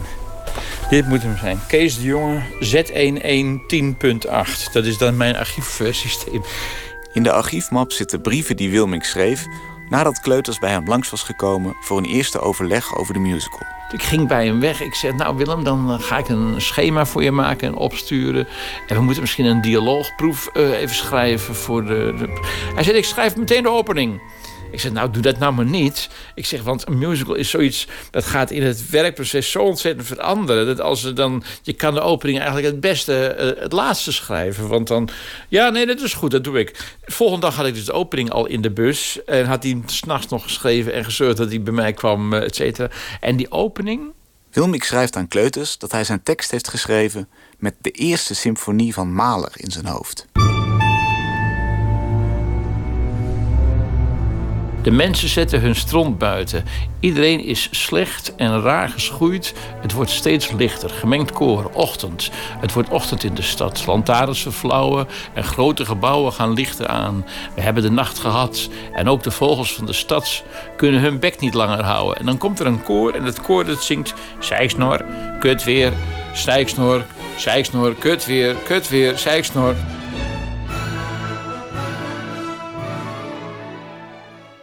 In die tijd dat uh, Willem weer in de Javastraat woonde, uh, in Enschede, toen werd hij ziek. En toen werd hij eigenlijk wat minder toegankelijk voor ons in het Westen. We wisten wel dat hij dus daar gevierd werd. We wisten wel dat hij uh, in Twents dialect ging schrijven her en der. Maar hij kwam deze kant niet meer uit. En uh, je weet natuurlijk dat uh, Enschede Amsterdam is veel dichter en korter dan Amsterdam Enschede. Als hij een schitterend gedicht schrijft over, over, over, over Enschede of zo. Ik denk, ja, we kennen Enschede niet, dus het zal wel. Hij werd toch steeds lokaler, zeg maar. Nee, ik wou hier nooit meer weg. Want ik, uh, ik ben weer komen wonen in de straat waar ik ook geboren en getogen ben. Ik woon nu schuin tegenover mijn lagere school, die je hier uit het raam kunt zien. En ik vind dat heel leuk om op die manier alles rond te maken. De mensen kijken hier ook wat anders tegen de dingen aan. Ik vind dat ze wat, uh, wat de Engelsen noemen understatement hebben. Dat is, dat is geen woord voor het Nederlands, maar dat is een tegendeel van overdrijving. Onderdrijving, zeg maar. Hè. Het uh, gaat hier zijn gang allemaal wel een beetje. Ze zeggen, ach, het wordt toch nooit eerder Pinksteren. Ach, zou die school er nog wel zijn, kastanjebomen op het plein. De zware deur het eh, boek met bijbehorende cd's Visite uit de Hemel verschijnt morgen op de dag dat Willem Wilmink 80 zou zijn geworden. U hoorde Luc Heesen in gesprek met Jacques Kleuters. Luke Cage is uh, de superheld uit een nieuwe serie van Netflix, waarin alles draait om een getroubleerde ex-gedetineerde. We hebben er al over uh, gesproken in dit programma. De soundtrack is ook interessant, onder meer met muziek van een Amerikaanse soulzanger Rafael Sadiq. En van hem draaien we Good Man. Could you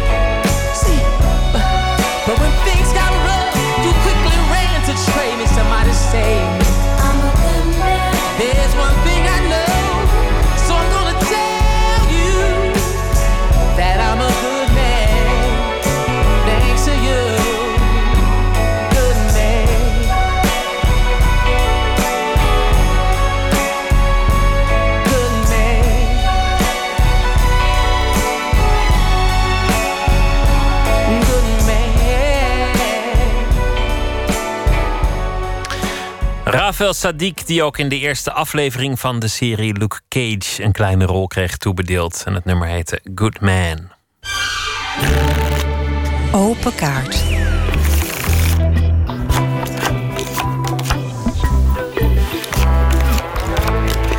In de rubriek Open Kaart trekt de gastkaart uit een bak met 150 vragen over werk en leven. Deze keer is het schrijver, artiest, journalist, voetballiefhebber Rob Wouwmans. Ontwikkelde samen met schrijver Ivo Victoria een literaire voorstelling die zij sinds 2012 op het podium brengen. De Wouwmans en Victoria's groot internationaal literair variété-spektakel. Voorstelling is een groot succes en niet alleen bij literatuurliefhebbers. De zoektocht is naar het eh, verhaal achter de schrijver en het is uh, serieus, maar ook vermakelijk. Rob Wouwmans, hartelijk welkom. Dankjewel. Jullie hebben een mooie line-up. Uh, Herman Koch zag ik, Karin Ahmad Moekrim, uh, zo nog een paar ja. schrijvers. Wat gebeurt er vervolgens? De, Herman Koch en Karin Ahmad Moekrim zijn de twee vaste gasten voor de zes theatershows die we gaan doen. en daar zitten nog wat andere gasten bij. Uh, wat wij niet gaan doen is uh, interview op een stoel houden van een kwartier... en dan een stukje voordragen en dan de volgende die een stukje mag voordragen... en dan weer een interview van 15 minuten. Wat wij altijd proberen bij Waalms en Victoria... is het allemaal een beetje net even anders te doen. Um, dus de, de, de, verrassing, we proberen ze graag... of eigenlijk proberen we te kijken of de, de, de, de, de, de, de, de gasten... of de, hoe noemen die mensen eigenlijk die op die stoelen zitten... Kijken. Toeschouwers, bezoekers. Toeschouwers, bezoekers, dankjewel. Ja. Uh, proberen we uh, ook de andere kant van de schrijver te laten zien. En wat is dat nou eigenlijk? Uh, nou, de kwetsbaarheid bijvoorbeeld. Wij, wij proberen ook rubrieken te bedenken in zo'n zo'n voorstelling... waarbij we, ehm, waarbij we de kwetsbaarheid van een schrijver tonen... of de, de, de, wat, wat wil een schrijver nou eigenlijk? Wat zijn zijn drijfveren? Waar is hij bang voor? Um, en dat, dat, dat, dat kun je toch niet altijd even makkelijk doen met alleen maar vragen stellen. Dus vandaar dat we daar rubrieken bij bedenken. Uh, items, um, zoals bijvoorbeeld de kutrecensie. Een, een rubriek waarbij we, zoals de naam al zegt, um, de schrijver confronteren met een, met, een, met een recensie die niet al te positief is geweest over zijn meest recente werk. En uh, dat kan heel confronterend zijn. En dat doen we niet door alleen maar te zeggen wat vond je ervan, maar we, we dragen het dan voor terwijl een auteur daar zit in de spotlights in zijn eentje. We laten hem ook in zijn eentje zitten. Ik zeg, ik zeg hem, maar het kan net goed haar zijn. En uh, uh, dan dragen we die recensie voor. En dan zie je wat het met een schrijver doet. En, uh, Want daar doet iedereen altijd flink over. Veel schrijvers zeggen bijvoorbeeld: Oh, niet gelezen. Oh, wat? Huh? Stond, stond er een slechte ja. recensie over mijn boek in de Volkskrant? Ja. Oh, nou, die heb ik onlangs opgezegd, nee, dus ja. dat zie ik niet. Ik vind het sowieso al geen goede krant, weet je wel. En dan het flink doen of nee, ach, nou ja. ja. Ja, maar dat is toch een beetje een, een no-go area. Daar praat je niet over. Zeker niet op het podium of zeker niet in de media. En dat vinden wij nou juist zo interessant. Kijk, Ivo en ik zijn allebei ook schrijvers. Dus we weten dat het gewoon pijnlijk is. Uh, of pijnlijk kan zijn. Soms voor een uur, soms voor een dag, soms voor twee maanden. Kijk, en het gaat niet zozeer om dat, wij, dat, we, dat we die schrijver dat nog even lekker onder de neus willen wrijven. Het gaat er ons juist om: oké, okay, wat is je bedoeling geweest van dit boek? Hoe lang heb je eraan gewerkt? Uh, wat heb je ervoor moeten opofferen? Eigenlijk gaat het jullie om het schrijverschap. Wat is ja. dat schrijverschap? Wat betekent het om schrijver te zijn? Waarom zou iemand dat doen? Zichzelf opsluiten om een boek te schrijven waarvan je in aanvang niet eens weet of iemand het zal lezen. Ja. Om, om uh, persoonlijke ontboezemingen te doen, om persoonlijke risico's te lopen. Een, een flinke opoffering. En, en waarom eigenlijk? Ja, en, en, en dan uiteindelijk om er uiteindelijk een, een, een vreselijke slechte recensie voor te krijgen. Dat willen we graag dan in zo'n item laten zien. Hè? Maar we doen het ook bij andere dingen. Bij, bij ganzenborden, dat noemen wij dan extravaganzenborden. Uh, doen we eigenlijk een beetje hetzelfde wat jullie straks volgens mij bij mij gaan doen. Wij laten het lot bepalen welke vragen er worden, de schrijver krijgt voorgeschoten. Dus wij maken dan uh, 60, 63 verschillende vragen. En uh, dobbelen maar. En dan komen er vragen over het boek, vragen over het schrijverschap, maar ook vragen over, over zijn leven, over zijn drijfveren en over zijn angsten bijvoorbeeld. Waardoor zo'n interview vaak alle kanten op schiet, maar uiteindelijk vreemd genoeg toch altijd wel één coherent geheel is. Weet je, wel? je kunt dan linkjes leggen van aha, dit is dus blijkbaar voor jou belangrijk. Uh, dit is waar het boek over gaat. En toch, dat wordt altijd leuk. Met name omdat, je, omdat het eigenlijk niet geregisseerd, eigenlijk ondergeregisseerd is. Ehm, Waardoor je buiten het logische treedt. Want het logische ja, is altijd gewoon... van, ja, waar gaat je boek over? Waar, hoe kwam je op het idee? En eh, eh, ja, waar gaat je volgende boek over? Ja, ik chargeer een beetje, maar... Zullen we beginnen? Leuk. Hier is de Ik mag de gewoon bak. een kaartje pakken. Ja. Ja. Wanneer is je werk gelukt?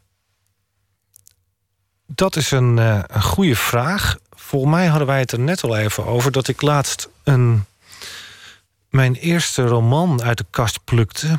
Ehm, en dat ik toen dacht: dat is niet, niet slecht gedaan. Ging over een, een parkeerwacht, als ik het me goed herinner. Ja, dat, dat boek heet Als je de stad binnenrijdt. Dat ging over een parkeerwachter, Gert Verhulst. Die zijn, ehm, die zijn dagen opvult met het geven van parkeerboetes. Daar zit natuurlijk veel meer achter. En dat was een, het is een dramatisch verhaal. En ik denk dat je, als je werk gelukt is... ten eerste, het moet zijn wat je wilt doen. Ik, ik kan me dus ook niet voorstellen dat, dat, je, dat je ooit kunt, spijt kunt hebben van eerder werk. Je kunt wel denken van... Dit komt is, heel veel voor. Ik ken heel Ja. veel schrijvers en maak ik hier ook wel mee. Dan begin je over vroeg werk en dan generen ze zich. Of eh, ze zijn zelfs beledigd dat iemand er nog over begint. Of ze kunnen het in ieder geval niet teruglezen. Ja, lijkt me heel vervelend. Kijk, ik, ik zie ook wel wat ik anders zou doen nu in dat, in dat boek... wat ik vijf, zes jaar geleden heb geschreven. Maar ik, kan, ik, kan, ik zie ook waar ik toen stond. Ik, ik kan het wel lezen met een bepaald... met een gevoel van, ja, dit is wel wat ik wil. Dit wilde ik toen heel duidelijk zo neerzetten. Dat zou ik nu anders doen, maar ik ben nu verder in mijn ontwikkeling. Dus als je zo naar je werk kunt kijken... in al zijn tekortkomingen, in al zijn imperfectie... ik denk dat, dat, dat je werk dan gelukt is. Dus Is het, niet- is het niet langer geleden? De- Mijn geheugen. 2011, dus dat is vijf jaar Oh ja. geleden. in mijn herinnering was het langer geleden. Ja, time flies. Maar dat is wanneer het gelukt is, is als je het, als je het na jaren oppakt en Ja, denkt: ik denk het wel. dit is geslaagd. Kijk, tevreden is een. Ik ben ook zelden tevreden tijdens het schrijfproces hoor. Ik bedoel, het gebeur, eh, ik zei laatst ook: schrijven is niets meer dan. Woorden uit je ziel persen en dat dan vervolgens met heel veel ontevredenheid teruglezen. Eh, Dat is wat het in het schrijfproces wel heel vaak is. Maar als je afstand hebt genomen, dus een jaren later, en ook soms als je het manuscript hebt ingeleverd en je bent klaar, dan kun je dan maanden later kun je dat veel losser en veel vrijer lezen. Eh, maar in het schrijfproces zelf is het bijna nooit gelukt hoor. Ben ik, ben ik persoonlijk nooit tevreden. Volgende kaart. Laten we kijken wat, eh, wat er nog meer eh, boven komt. Heb je tatoeages? Jezus. Ja, ja, ik heb tatoeages. Ja. Eentje, eh, meen ik me te herinneren uit een interview, eh, is, is een soort hommage aan Nepal. Ja. Dat klopt. Eh, ik ben eh, in 2007, dus dat is negen jaar geleden, ben ik in. ehm, ik zit te denken hoe je, welk interview ik dat in godsnaam gezegd heb. Maar goed, dat terzijde. Ik ben in 2007 ben ik eh, drie, eh, ruim drie maal in Nepal geweest. En daar heb ik ehm, eh, rondgetrokken. Ook een beetje geluierd. Een beetje niks gedaan. Ook gewerkt in een kinderthuis om erachter te komen dat werken in een kinderthuis niks voor mij is. Ehm, maar ik ging daarheen. Ik woonde toen de tijd in Alkmaar. Ik werkte voor een verzekeringsmaatschappij. En ik wilde daarheen, Nepal, los van het westerse leven. En ik kom hier om dingen op te lossen. En ik wil keuzes maken. En de eerste drie weken zat ik daar natuurlijk eh, te wachten op keuzes. En het werd me juist daardoor zoveel te veel dat ik verzonk in mijn eigen eh, ellende. En toen dacht ik, laat maar. Dat wordt hem toch niet. Ik ga wel gewoon plezier maken. Dus toen ben ik gewoon eh, lekker eh, Nepalese rum gaan drinken. Kampvuurtjes, gitaar gaan spelen. Trackings gedaan, mensen ontmoet. En heel vreemd genoeg maakte ik allerlei beslissingen. Ik weet nog heel goed dat mijn toenmalige vriendin mij toen belde... of een berichtje stuurde of een mailtje. Van, hé, hey, er is een huis... ik, er, is, er is een woning vrijgekomen hier in Amsterdam. En ik wilde heel graag in Amsterdam wonen. En toen zei ik gewoon binnen vijf seconden... ja, is goed, kom, eh, doen. Ik, ik zeg mijn huis op. En ik kom, eh, als ik terugkom, ga ik gelijk naar Amsterdam. Ik merkte in een gesprek bij zo'n kampvuur... dat ik tegen iemand zei, eh, die vroeg, wat doe je? Ik zeg, ja, ik werk bij een verzekeringsmaatschappij... maar ik stop daarmee. Weet je, dus ik, maar ondertussen, door juist dat helemaal los te laten... maakte ik wel allemaal keuzes. die voorheen bijna niet te maken waren. En daarom is het land ook dierbaar En geworden. toen werd het land mij zo dierbaar. En ik, ik ben daar met pijn in mijn hart vertrokken. En toen heb ik dat. eh, toen heb ik. ehm, toen had ik een tekst in mijn hoofd die ik heel graag wilde laten tatoeëren. En toen heb ik dat laten vertalen. Om te voorkomen dat ik in Nederland uh, drie broodjes frikandel in het Hindoestaans op mijn uh, arm zou laten tatoeëren. Heb ik daar een tekst die ik in mijn hoofd had laten vertalen naar het Nepalees, naar het Hindoestaans. Uh, en dat heb ik later toen laten tatoeëren in Amsterdam. Laten we nog eens een, een vraag nou, proberen. Laten we deze eens doen. Heb je wel eens een mooi compliment gekregen? Ja, dat heb ik wel. En uh, dat is natuurlijk heel erg leuk. Was het compliment dat, dat je het meest zal bijblijven? Van, van wie kwam dat? Nou, als schrijver is het altijd heel erg leuk om complimenten te krijgen van een schrijver die heel erg waardeert. En uh, ik weet, bij mijn tweede roman het was een ingewikkelde roman, of nou, voor mijzelf een roman die er moest komen, waarvan ik wist dat het een lastig boek zou worden. Voor de mensen die het zouden moeten lezen. En uh, toen kwam onder andere Tom naar me toe. Die zei: Ik heb heel erg genoten. En dat, dat heeft mij, eh, dat doet dan wel iets natuurlijk. Tegelijkertijd merk ik dat complimenten krijgen altijd heel, heel lastig is. Hè? Om dat gewoon zo naast om gewoon te zeggen: Fijn, dankjewel. Ik ga dan gelijk allerlei. Uh, ik ga altijd een beetje raar kijken en ik draai me om en ik. Uh, doe je nog een biertje? Ik snap je, ik word altijd een beetje ongemakkelijk van. Het is ongemakkelijk, maar je moet, je moet het ook in je zak steken. Ja, nee, tuurlijk. Dus dat heb ik toen de tijd van dat compliment ook zeker gedaan. Dus daar word ik blij van. En, uh, maar zoals zoveel schrijvers onthoud je vaak ook meer de kritiek, de negatieve. als je tien complimenten krijgt, die krijgt één slechte, dan onthoud je die natuurlijk het meest. wat natuurlijk gekke werk is, maar goed. Ja. Trek nog zo'n kaart.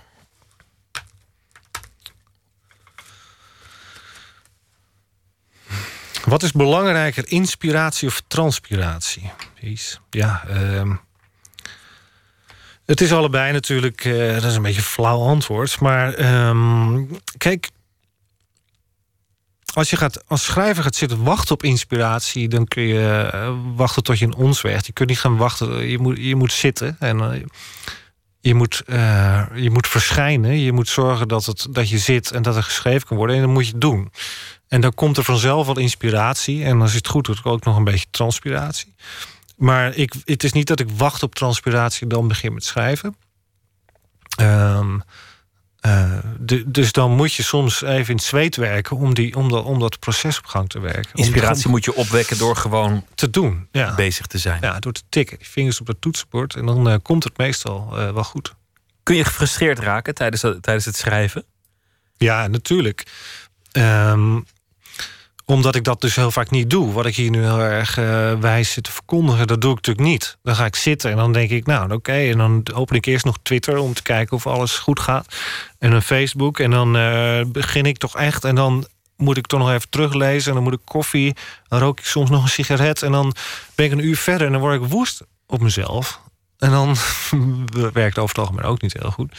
Dus kop leeg, vingers op de toetsenbord en gaan. En, uh, maar dat is nog niet zo makkelijk natuurlijk. Maar als je in een roes zit, als het, als het helemaal lukt. Ja, maar dan gaat het ook goed. Dus, maar dan zou je zeggen, als je weet dat dat zo werkt. Als je weet dat als je er maar even over die drempel heen gaat, dat je vaak in een soort van uh, roes zit, waarom doe je dat dan niet vaker? Dus dat is nog steeds voor mij een on, uh, onduidelijk verhaal. Waarom het voor mij altijd zo hoge drempel is. Dus. De ontberingen en de schoonheid van het schrijverschap. De Wouwmans en Victoria, groot internationaal literair variété spektakelshow. En uh, die gaat op reis in de theaters. Heel veel plezier, Rob Wouwmans. 8 november in Amsterdam. Ja, met uh, Herman Koch en Karin Amat Moekrim. En dan ook nog in Arnhem. En dan zal ook uh, Lea Kliphuis daar optreden. Nijmeegse zangeres. En we gaan luisteren naar een van haar nummers trouwens. You Keep Me From Falling.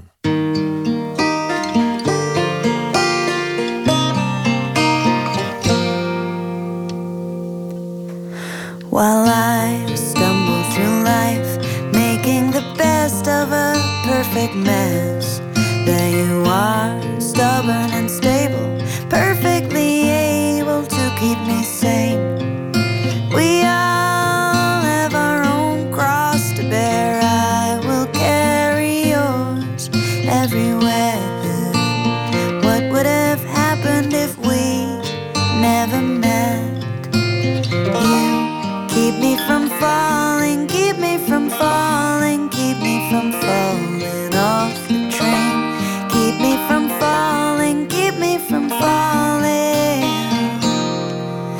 another one.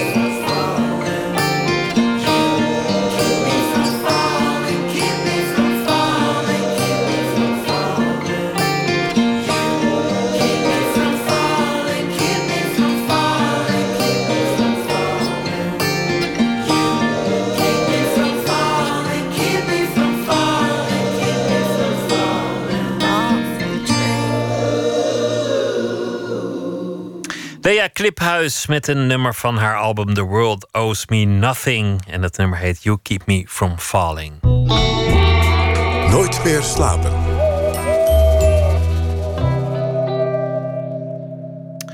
In Eindhoven is deze week de Design Week. En als het over design gaat, gaat het vaak over grote namen en belangrijke ontwerpers. Maar daar wilden Kirsten Algera en Ernst van der Hoeven nou eens niet over schrijven. Dus bedachten ze een tijdschrift, McGuffin, over wat er eigenlijk allemaal gebeurt met al die ontworpen spullen. Wie gebruikt ze, waarvoor en hoe. De onderkop van het magazine luidt dan ook The Life of Things. En dan gaat het niet over hippe stoeltjes, banken of vazen, maar gewoon gebruiksartikelen als het raam, het touw en het bed. Het tijdschrift is genomineerd voor de Dutch Design Award. En dat eh, is ook in eh, Eindhoven de uitreiking komende zaterdag. En dan eh, zullen we horen of ze hem ook daadwerkelijk krijgen. Deze week in de weekserie vertellen ze over gewone, doch opmerkelijke objecten in hun leven. Vandaag de label.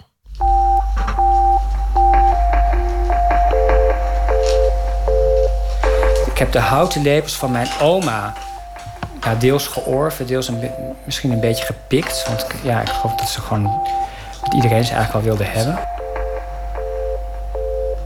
En het leuke was dat zij altijd bepaalde lepels gebruikte voor bepaalde dingen die ze maakte. Bijvoorbeeld als ze zwarte bessenjam maakte, wat ze heel goed kon. En wat ze ook echt heel, met heel veel precisie deed. Gebruikte ze altijd deze. En als ze dan klaar was, was deze lepel altijd helemaal donker paars. Dat is hij nog steeds. Ja, dat is hij nog steeds wel een beetje. Maar niet, niet, nu lijkt het meer alsof hij net een beetje verbrand is. Maar dat deed ze dan en dan was ze klaar. En dan gebruikte ze deze, wat kleinere lepel, om het dan helemaal schoon te likken. En die is dus nog paarser. Die was echt bijna zwart paars.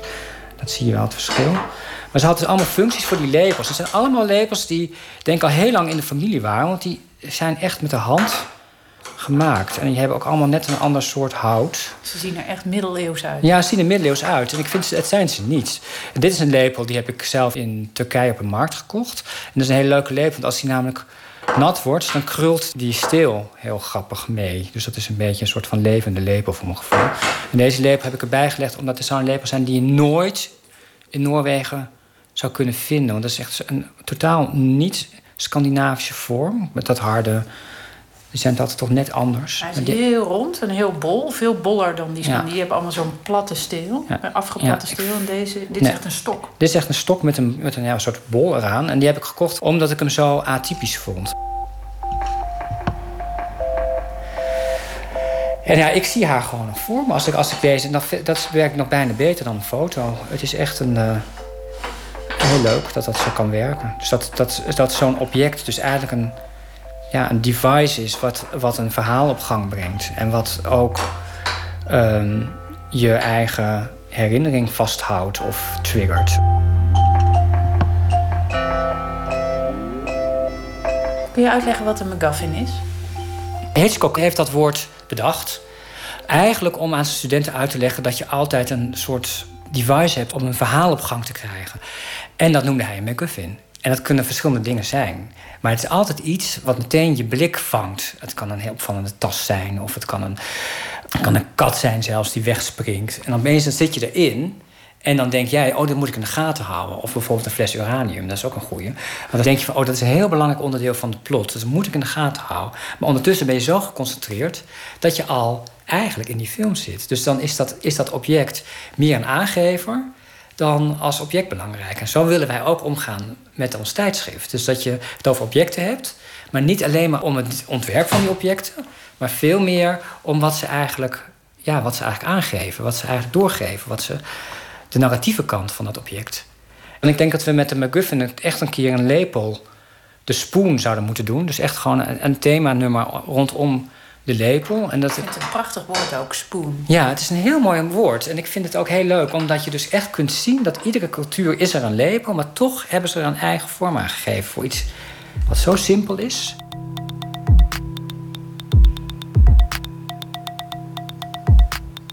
Toen we een bestek moesten uitkiezen, Ja, dan hou je toch al die Ja. lepels vast. En sommige lepels die zijn gewoon, die zijn gewoon stom in je hand. ja nou, het is grappig dat je dat eh, aanvoert, want dat is bij ons in de familie ook een enorme, of bij onze familie.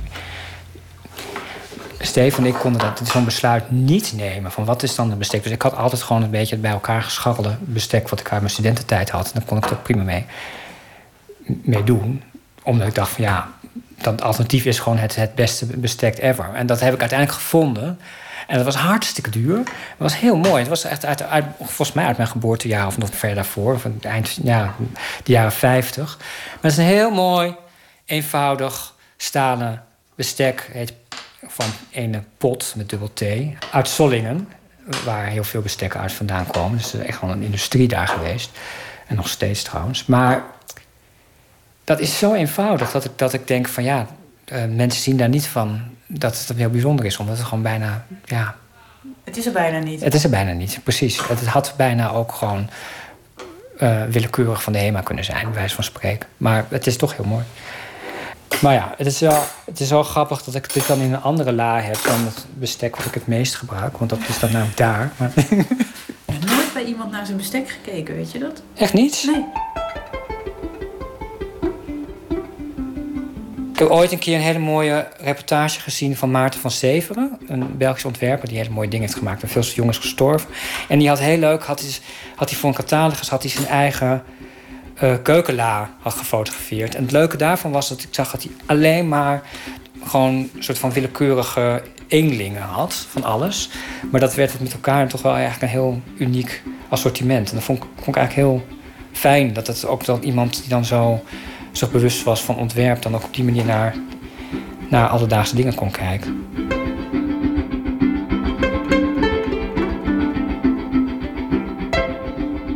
Ernst van der Hoeven, een van de bedenkers van het tijdschrift McGuffin, dat is genomineerd voor de Dutch Design Award. Die komende zaterdag wordt uitgereikt op de Dutch Design Week in Eindhoven. Nico Moody is een eh, Amerikaanse componist van klassieke muziek. Hij heeft een popalbum gemaakt samen met singer-songwriter Ty Tour, afkomstig van de Faro-eilanden. En het eh, resultaat heet Confessions. Een bijzonder album, omdat de teksten zijn eh, geïnspireerd. Een soort opsommingen zijn het van wat ze op YouTube aan zich voorbij hebben zien trekken. En dat werkt tamelijk bevreemdend. We gaan luisteren naar Describe You. I was trying to describe you to someone.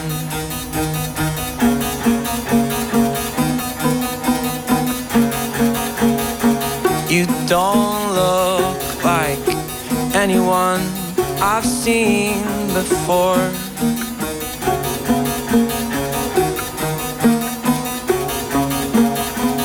I couldn't say looks just like Jane Fonda.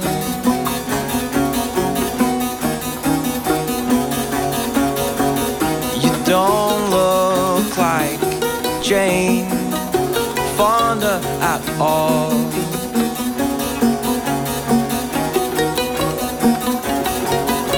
I finally ended up describing you as a movie I saw when I was a child.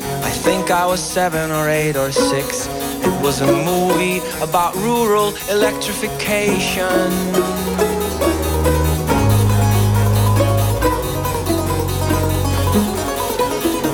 The movie. It was about farmers living in the country without electricity. They didn't have any appliances and they had to use lanterns. They put poles across the countryside, strung wire over fields and pastures. There was an incredible, heroic dimension. The movie showed electricity like a young Greek god coming to take away forever the dark ways of life.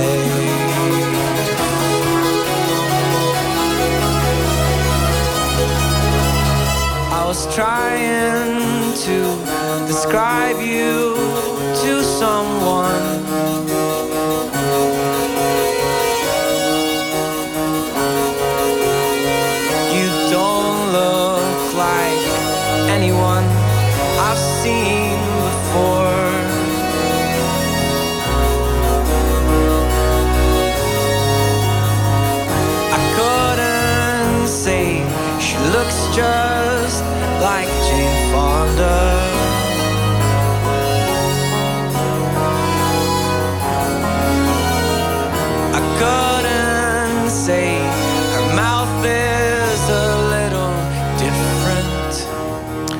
Nico Mully en Taitour. Het nummer heet Describe You.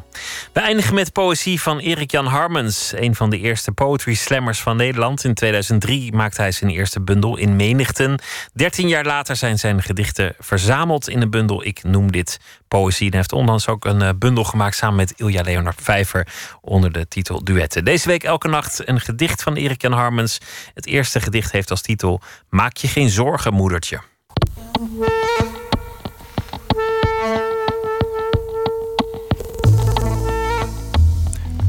Maak je geen zorgen, moedertje.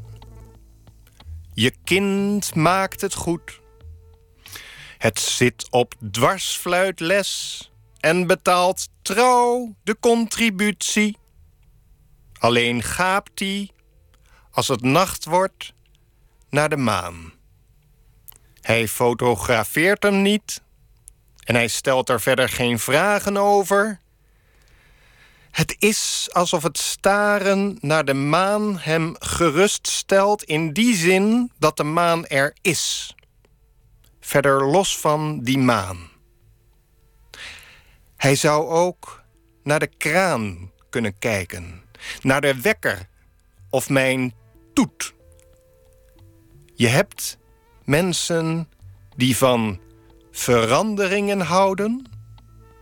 Dat zijn normloze, brute honden. Dit is een gedicht over autisme. Ik heb een eh, geweldige zoon. Hij heet Julian. Julian heeft autisme. En toen Julian eh, vijf jaar oud was, eh, verscheen mijn bundel Underperformer. En daar is dit het openingsgedicht uit. Het is een gedicht eigenlijk in de taal van iemand met autisme. Het is hoekig.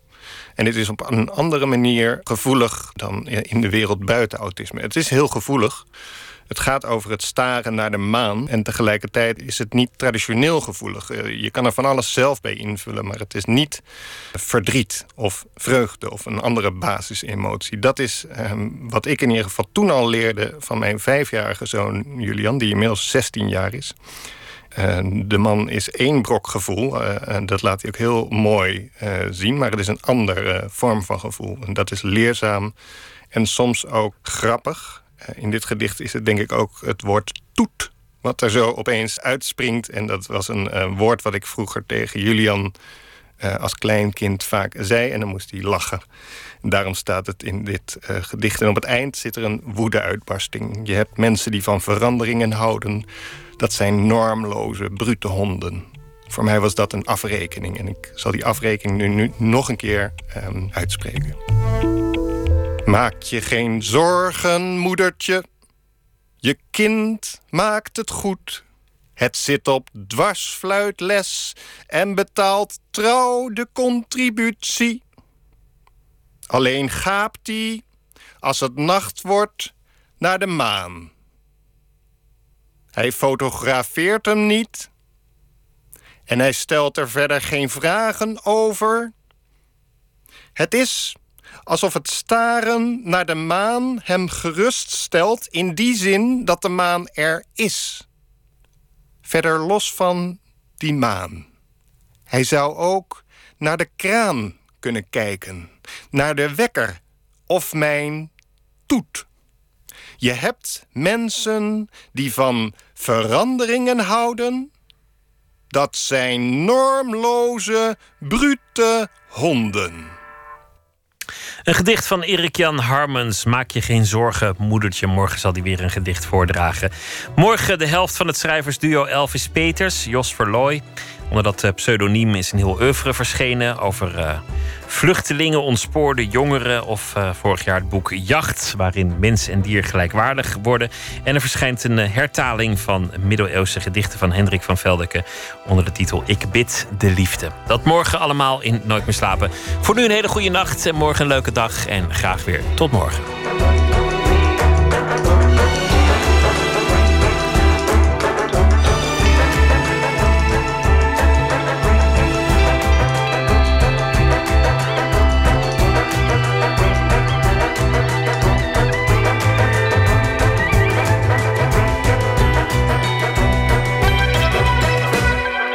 Radio 1, het nieuws van alle kanten.